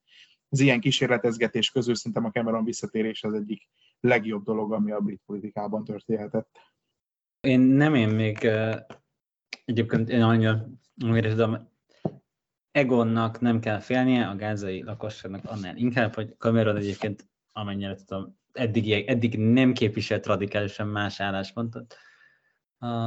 Az iz, Izrael és a Hamász, vagy itt illetve általában az izraeli-palesztin konfliktusra, mint a mostani brit kormány, egy időben egyébként a legizrael barátabb brit kormányfőnek is nevezték. Jól emlékszem, izraeli lapok, de hát ez persze már régen volt az utol szerint. De hogy, hogy ez... Ebbe szerintem... sajnos nem várható változás, de ez ne legyen igazam. A másik, ami szerintem izgalmas minden ilyen helyzetben, hogy nem véletlenül nem neveznek ki sose kabinetben, miniszt- volt miniszterelnök őket. Ahogy Ega mondta, a, mondjuk is Rishi Sunak egyébként példaképe Alec Douglas Home, aki szintén egy sok éves konzervatív regnálás utolsó, utolsó egy Sunak az jelen lesz, az, az inkább kettő lesz, de évében szállt be gyakorlatilag dicsőségesen elveszteni a választást. Egyébként ő volt az utolsó miniszterelnök, aki lordként volt miniszterelnök, de ő neki át is kellett ülnie a, az alsóházba, amikor miniszterelnöknek választották, tehát így valahogy szerzett magának gyorsan egy körzetet, és gyorsan megnyert egy választást, ez egészen fantasztikus, hogy a hatvanas évben ez még így működött. Ez, ez jelenleg egyébként azt hiszem, ez, ez a két dudás egy csárnál van problémának a megoldása, hogy jelenleg nem tűnik olyan távlatos stratégiának elindulni időközi választáson toriként, hiszen a legbiztosabb tori körzetben sincs garantálva a siker, Tehát a Lordok háza, Lordok háza az valószínűleg Cameron visszatérését nem fogja segíteni, hiszen miniszterelnökként azért elég komoly alkotmányos kérdéseket vetne fel az, hogy, hogy, hogy Lord, nyilván egyébként igaza van Egonnak, hogy természetesen alkotmányosan ez, ez rendben van, hogy most aha, mit mond el az alkotmányos rendszerről, hogy, hogyha elvileg mindenkinek parlamenti képviselőnek kéne lenni, ideért most a Lordokat is, aki a kormányban ül, akkor így miért lehet mégis behozni a hátsó ajtón, de mindegy, ez, de ez valóban nem egy szabálytalan eljárás, tehát ez, ez, ez természetesen fontos elmondani, és hát meglátjuk, hogy hány tudás fér, fér, fér el egy csárdában, szerintem ha, aztán lehet, hogy majd izé Cameron lesz a, a centrista Suella Braverman, akit ki kell rúgni, mert saját pecsenyét sütögeti hülyeség beszélésével. Csak ő nem a hajléktalan emberekről, hanem a nem tudom, kínai, mit tudom én, milyen akugyárakról fog a kormányálláspontában ellentéteseket mondani. De. Szuper, akkor szerintem ennyik voltunk. Már a régi alsóházakat megidéző hosszúságú adás volt ez a mostani, majd jövünk vissza hamarosan. Kíváncsi vagyok, hogy lesz-e olyan téma a következő hónapban, ami olyan szenvedélyt vált ki belőlünk, mint az Izrael-Palesztin konfliktus, illetve a brit vasút helyzete. Úgyhogy köszönjük a figyelmet, sziasztok! Hello! Sziasztok!